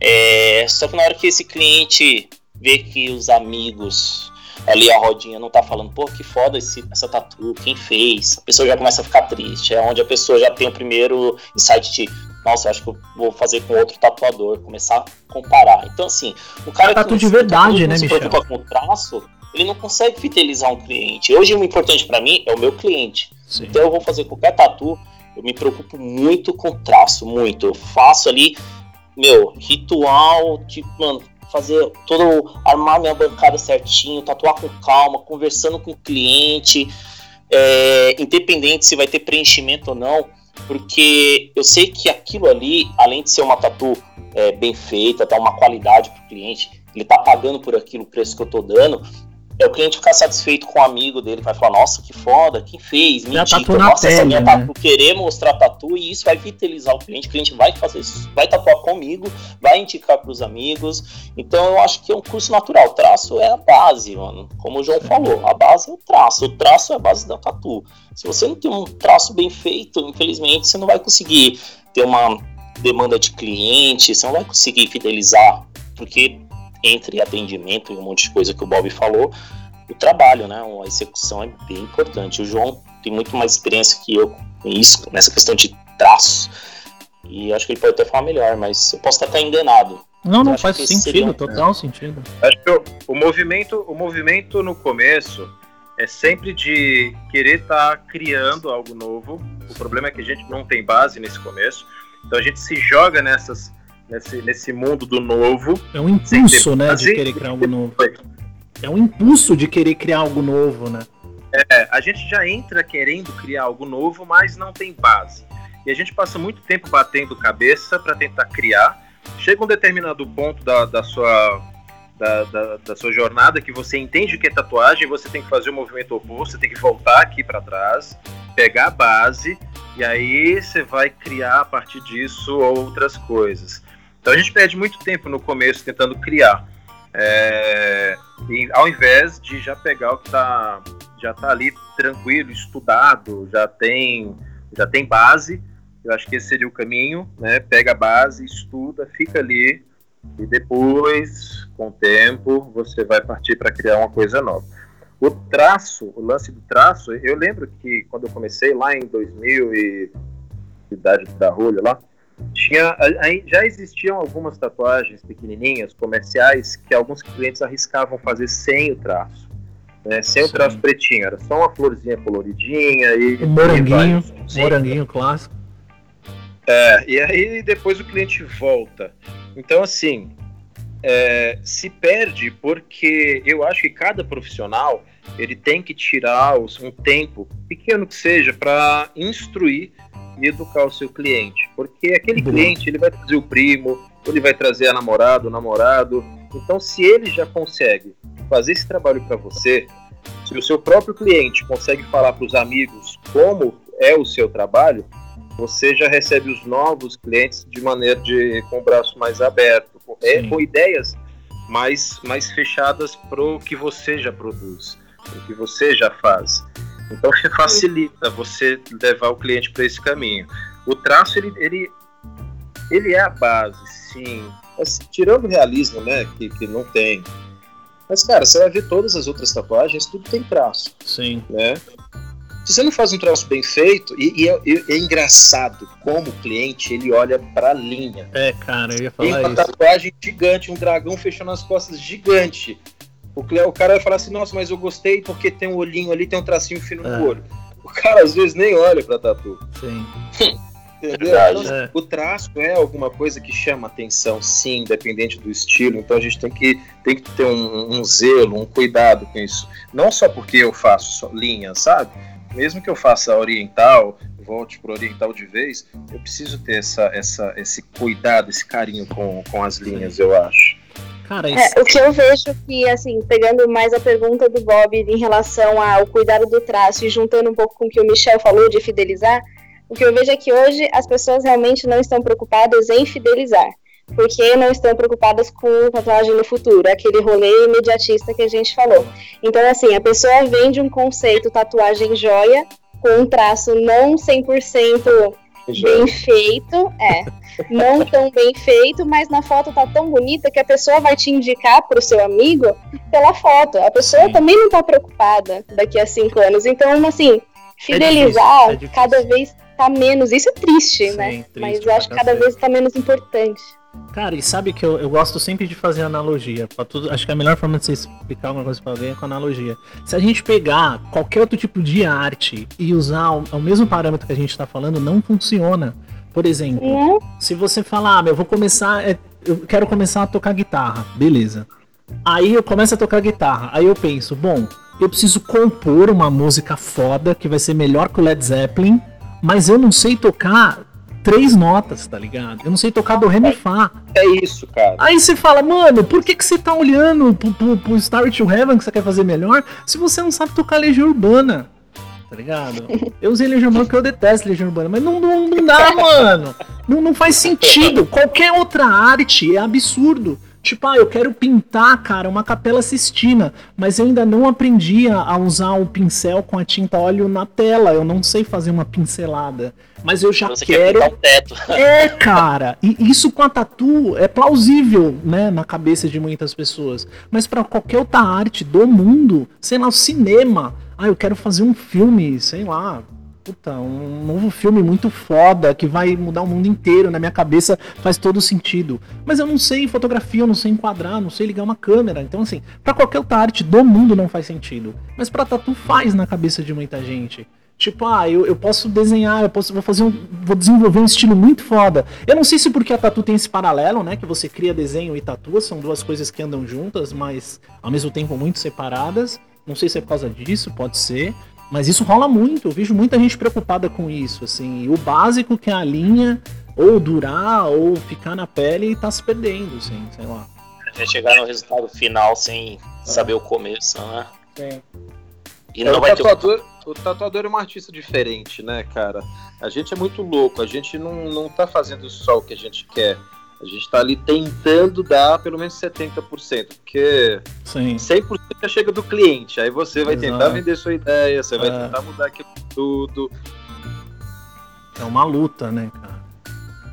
Não, é, e, e é muito louco, porque eu vejo, às vezes, alguns tatuadores mano, até mudando um pouco o estilo de trabalho, mas você vê que, às vezes, tatuadores novos, mas o quanto ele se dedica para fazer aquilo bem feito. Por exemplo, tem um, um tatuador amigo meu que eu trabalhei há um tempo, inclusive trabalhou com o João Tomaca. Mano, Nossa, esse moleque é gente boa, viu? Mas esse moleque é gente boa pra caralho. Ele caiu nos lances de lettering. A Paulinha também conhece ele, não sei se o Bob já ouviu falar. Ele caiu nos lances de lettering já tem um tempo aí, mas você vê a dedicação dele em estudando aquilo. E ele fala, meu, eu tô longe de ser um cara que faz um lettering, mas você vê a dedicação, mas estamos falando de meses. E ele é assim. E ele, ele se propõe todo... fazer, ele faz bem feito, mas, é. meu, o cara vai atrás, sabe? Sim. Então, Indiferente é de ser um tatuador novo ou antigo, né? Acho que é isso que você quer dizer. É, entendeu? É, isso, porque ele é um novo. Exato. Isso é, é excepcional é, hoje, é. os tatuadores novos se dedicarem tanto. Os Sim. antigos teve toda a história, tudo que a gente conta aí, mas os novos é um pouco difícil de você achar um cara novo fazendo isso. Eu vejo pela Paulinha também, acompanho ela a dedicação que ela tem ali com os trampos dela, fazendo umas cores, uns personagens. Isso é muito legal, mano, sabe? Dedicação, não é. Mas são excepcionais, são poucos, você conta no dedo, infelizmente. Cara, né? e, e é infelizmente porque, na verdade, assim, a gente tem uma seara muito grande. Porque o que acontece? Tem muita informação, e as pessoas estão aí com acesso a essa informação. Então, cara, quem enxergar para isso bem enxergado, cara, tá, tá milhões de anos à frente de todo mundo, saca? Porque tem muita informação e tem como tirar muita informação disso. Antes a gente não conseguia ver um lettering bem feito, e quando a gente via, a gente até comentava, caralho, você viu não sei quem, o Mr. Cartoon, blá blá blá. Hoje em dia você abre o Instagram e fala, ah, quero ver isso, você viu um monte. Então, assim, eu acho que a Seara tá aí para ser colhida de muitas formas diferentes, tem muita gente. Acho que se olhar da forma certa, sai muita coisa boa, assim. Indiferente de ser é a galera mais nova ou mais antiga, né? A gente tende a ser mais saudosista aqui. Eu falo isso porque a maioria das pessoas que eu conheço são mais velhas, mas a gente tende a ter mais saudosismo. Mas, cara, eu acho que tem muita gente boa que faz um trabalho inacreditavelmente bom porque conseguiu enxergar essas coisas, pegar a quantidade de informação e fazer, estudar do jeito certo, assim. Né? Tem, cara, o AG, o AG, puta, eu sou fã dele, tá pra caralho. É foda, hein, cara. Tem muita gente nova que consegue enxergar a coisa de uma forma que, sei lá, pra eu ver um trabalho igual do, do Arthur, eu tinha que ver, sei lá, o Eckel antes, e era difícil de ver, os caras não postavam nada. Então tem muitas formas, acho que, de, de colher isso de uma forma melhor, né? Tem, tem. Dessa galera, quem tá fazendo um trabalho excepcional é o, é o Planock, né? Boa, Nossa, é, sim. que é foda. Plano C, a... Arrebenta. Vinícius é. Trabalhei com o Vinícius um tempo também, acompanhei o comecinho dele quando ele tava nesse começo do Black Work ali. Trabalhei com ele, com o Juba Oliveira, que também tatua mal bem. Tipo, os moleque, mano, sabe? O Fetatua, que é o Felipe Cross lá.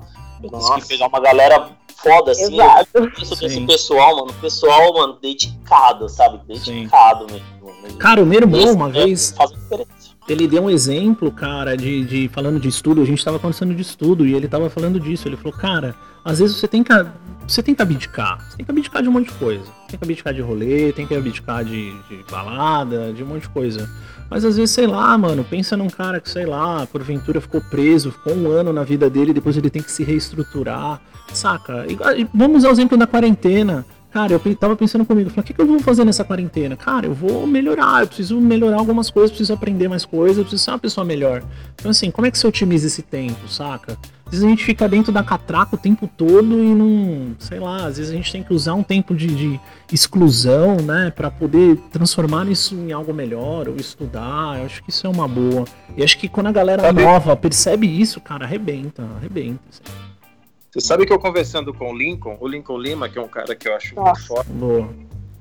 Embaçadíssimo. Sim, ele, a gente estava falando sobre verticalização. Uhum. Né? Tipo, verticalização naquela época, né, o, cara, ele se, o cara tem uma linha horizontal de vida, nessa linha horizontal ele coloca jiu-jitsu, ele coloca futebol, ele coloca cinema, ele coloca balada, e ele vai colocando um monte de coisas e essa linha horizontal tende a ficar cada vez mais extensa. Boa. A verticalização já é um movimento oposto.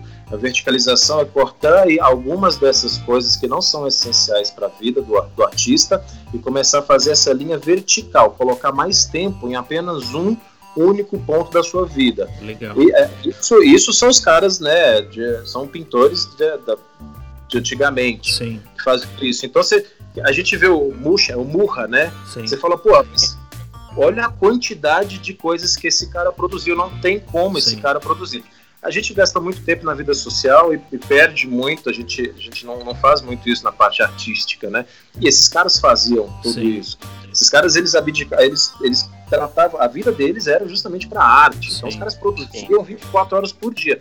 Aí você vê um cara morrer com 60 anos e ter mais de duas mil obras né, concluídas. E você fala, cara, será que eu consigo fazer? Exato. Mas será que a nossa época, essa época louca é. de internet, que a gente tem que ser um super profissional em várias áreas, isso permite que a gente faça isso? Sim. Então é complicado, né? A gente tem um monte de coisas para que tá ali na, na, na, porta da gente batendo.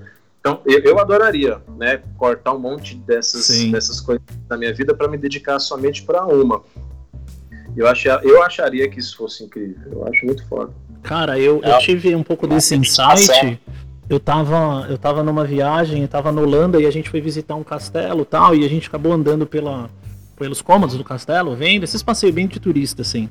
E eu lembro que eu saí de lá, cara, tipo, com a cabeça explodida, porque assim, absolutamente tudo, tudo tinha arte e tudo era feito à mão e tudo era muito detalhado. Então, assim, se a gente tá falando de uma cadeira todos os vincos, todas as madeiras, tudo era detalhado à mão, todos os talheres, todos. E aí eu fiquei nesse debate com a minha mulher falando, cara, como? E a gente entrou nesse debate sobre a questão do tempo. O tempo daquela época não é o mesmo tempo que, que o nosso. As horas não são as mesmas horas.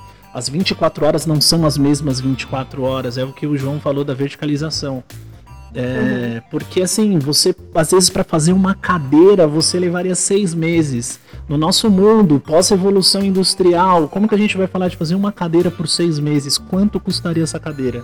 Saca? Então, assim, é, esse conceito pra gente, infelizmente, eu acho que é muito inatingível. Por essa questão do tempo, né? De, de, A gente tem um milhão de outras prioridades. O foda é que eu acho que a gente tem muita prioridade bosta. Saca? Eu converso isso muito com o Léo. Tipo, eu falo, mano, a gente gasta quantas horas por dia vendo a merda do Instagram, vendo a vida dos outros que não serve para nada. Claro, a gente vê muito é tatuador. Tênue, né, do seu trabalho pra fuçar Exato, a, a gente vê muita coisa que inspira a gente, tá? Mas vamos falar de porcentagem, mano. Quanto a gente tá cuidando da vida dos outros?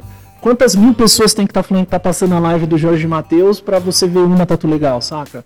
Tipo, é. a gente gasta, a gente a perde gente muito tempo. A gente tem que ser tipo Unibanco, a gente tem que ter 30 horas. é, cara. A gente perde muito tempo, né? É bom pra é repensar sobre essas coisas, assim. Bom. É muito louco, mano. Tipo assim, já cansei de ouvir de cliente ali, tô tatuando, trocando uma ideia, e o cliente, meu, é, você é foda, que talento, é todos aqueles elogios que a gente escuta, que é gostoso pra caralho de escutar. É, só que eu sempre dou uma resposta muito parecida para todos. Eu falo assim, meu, ó, na boa, eu não nasci tatuador, sabe?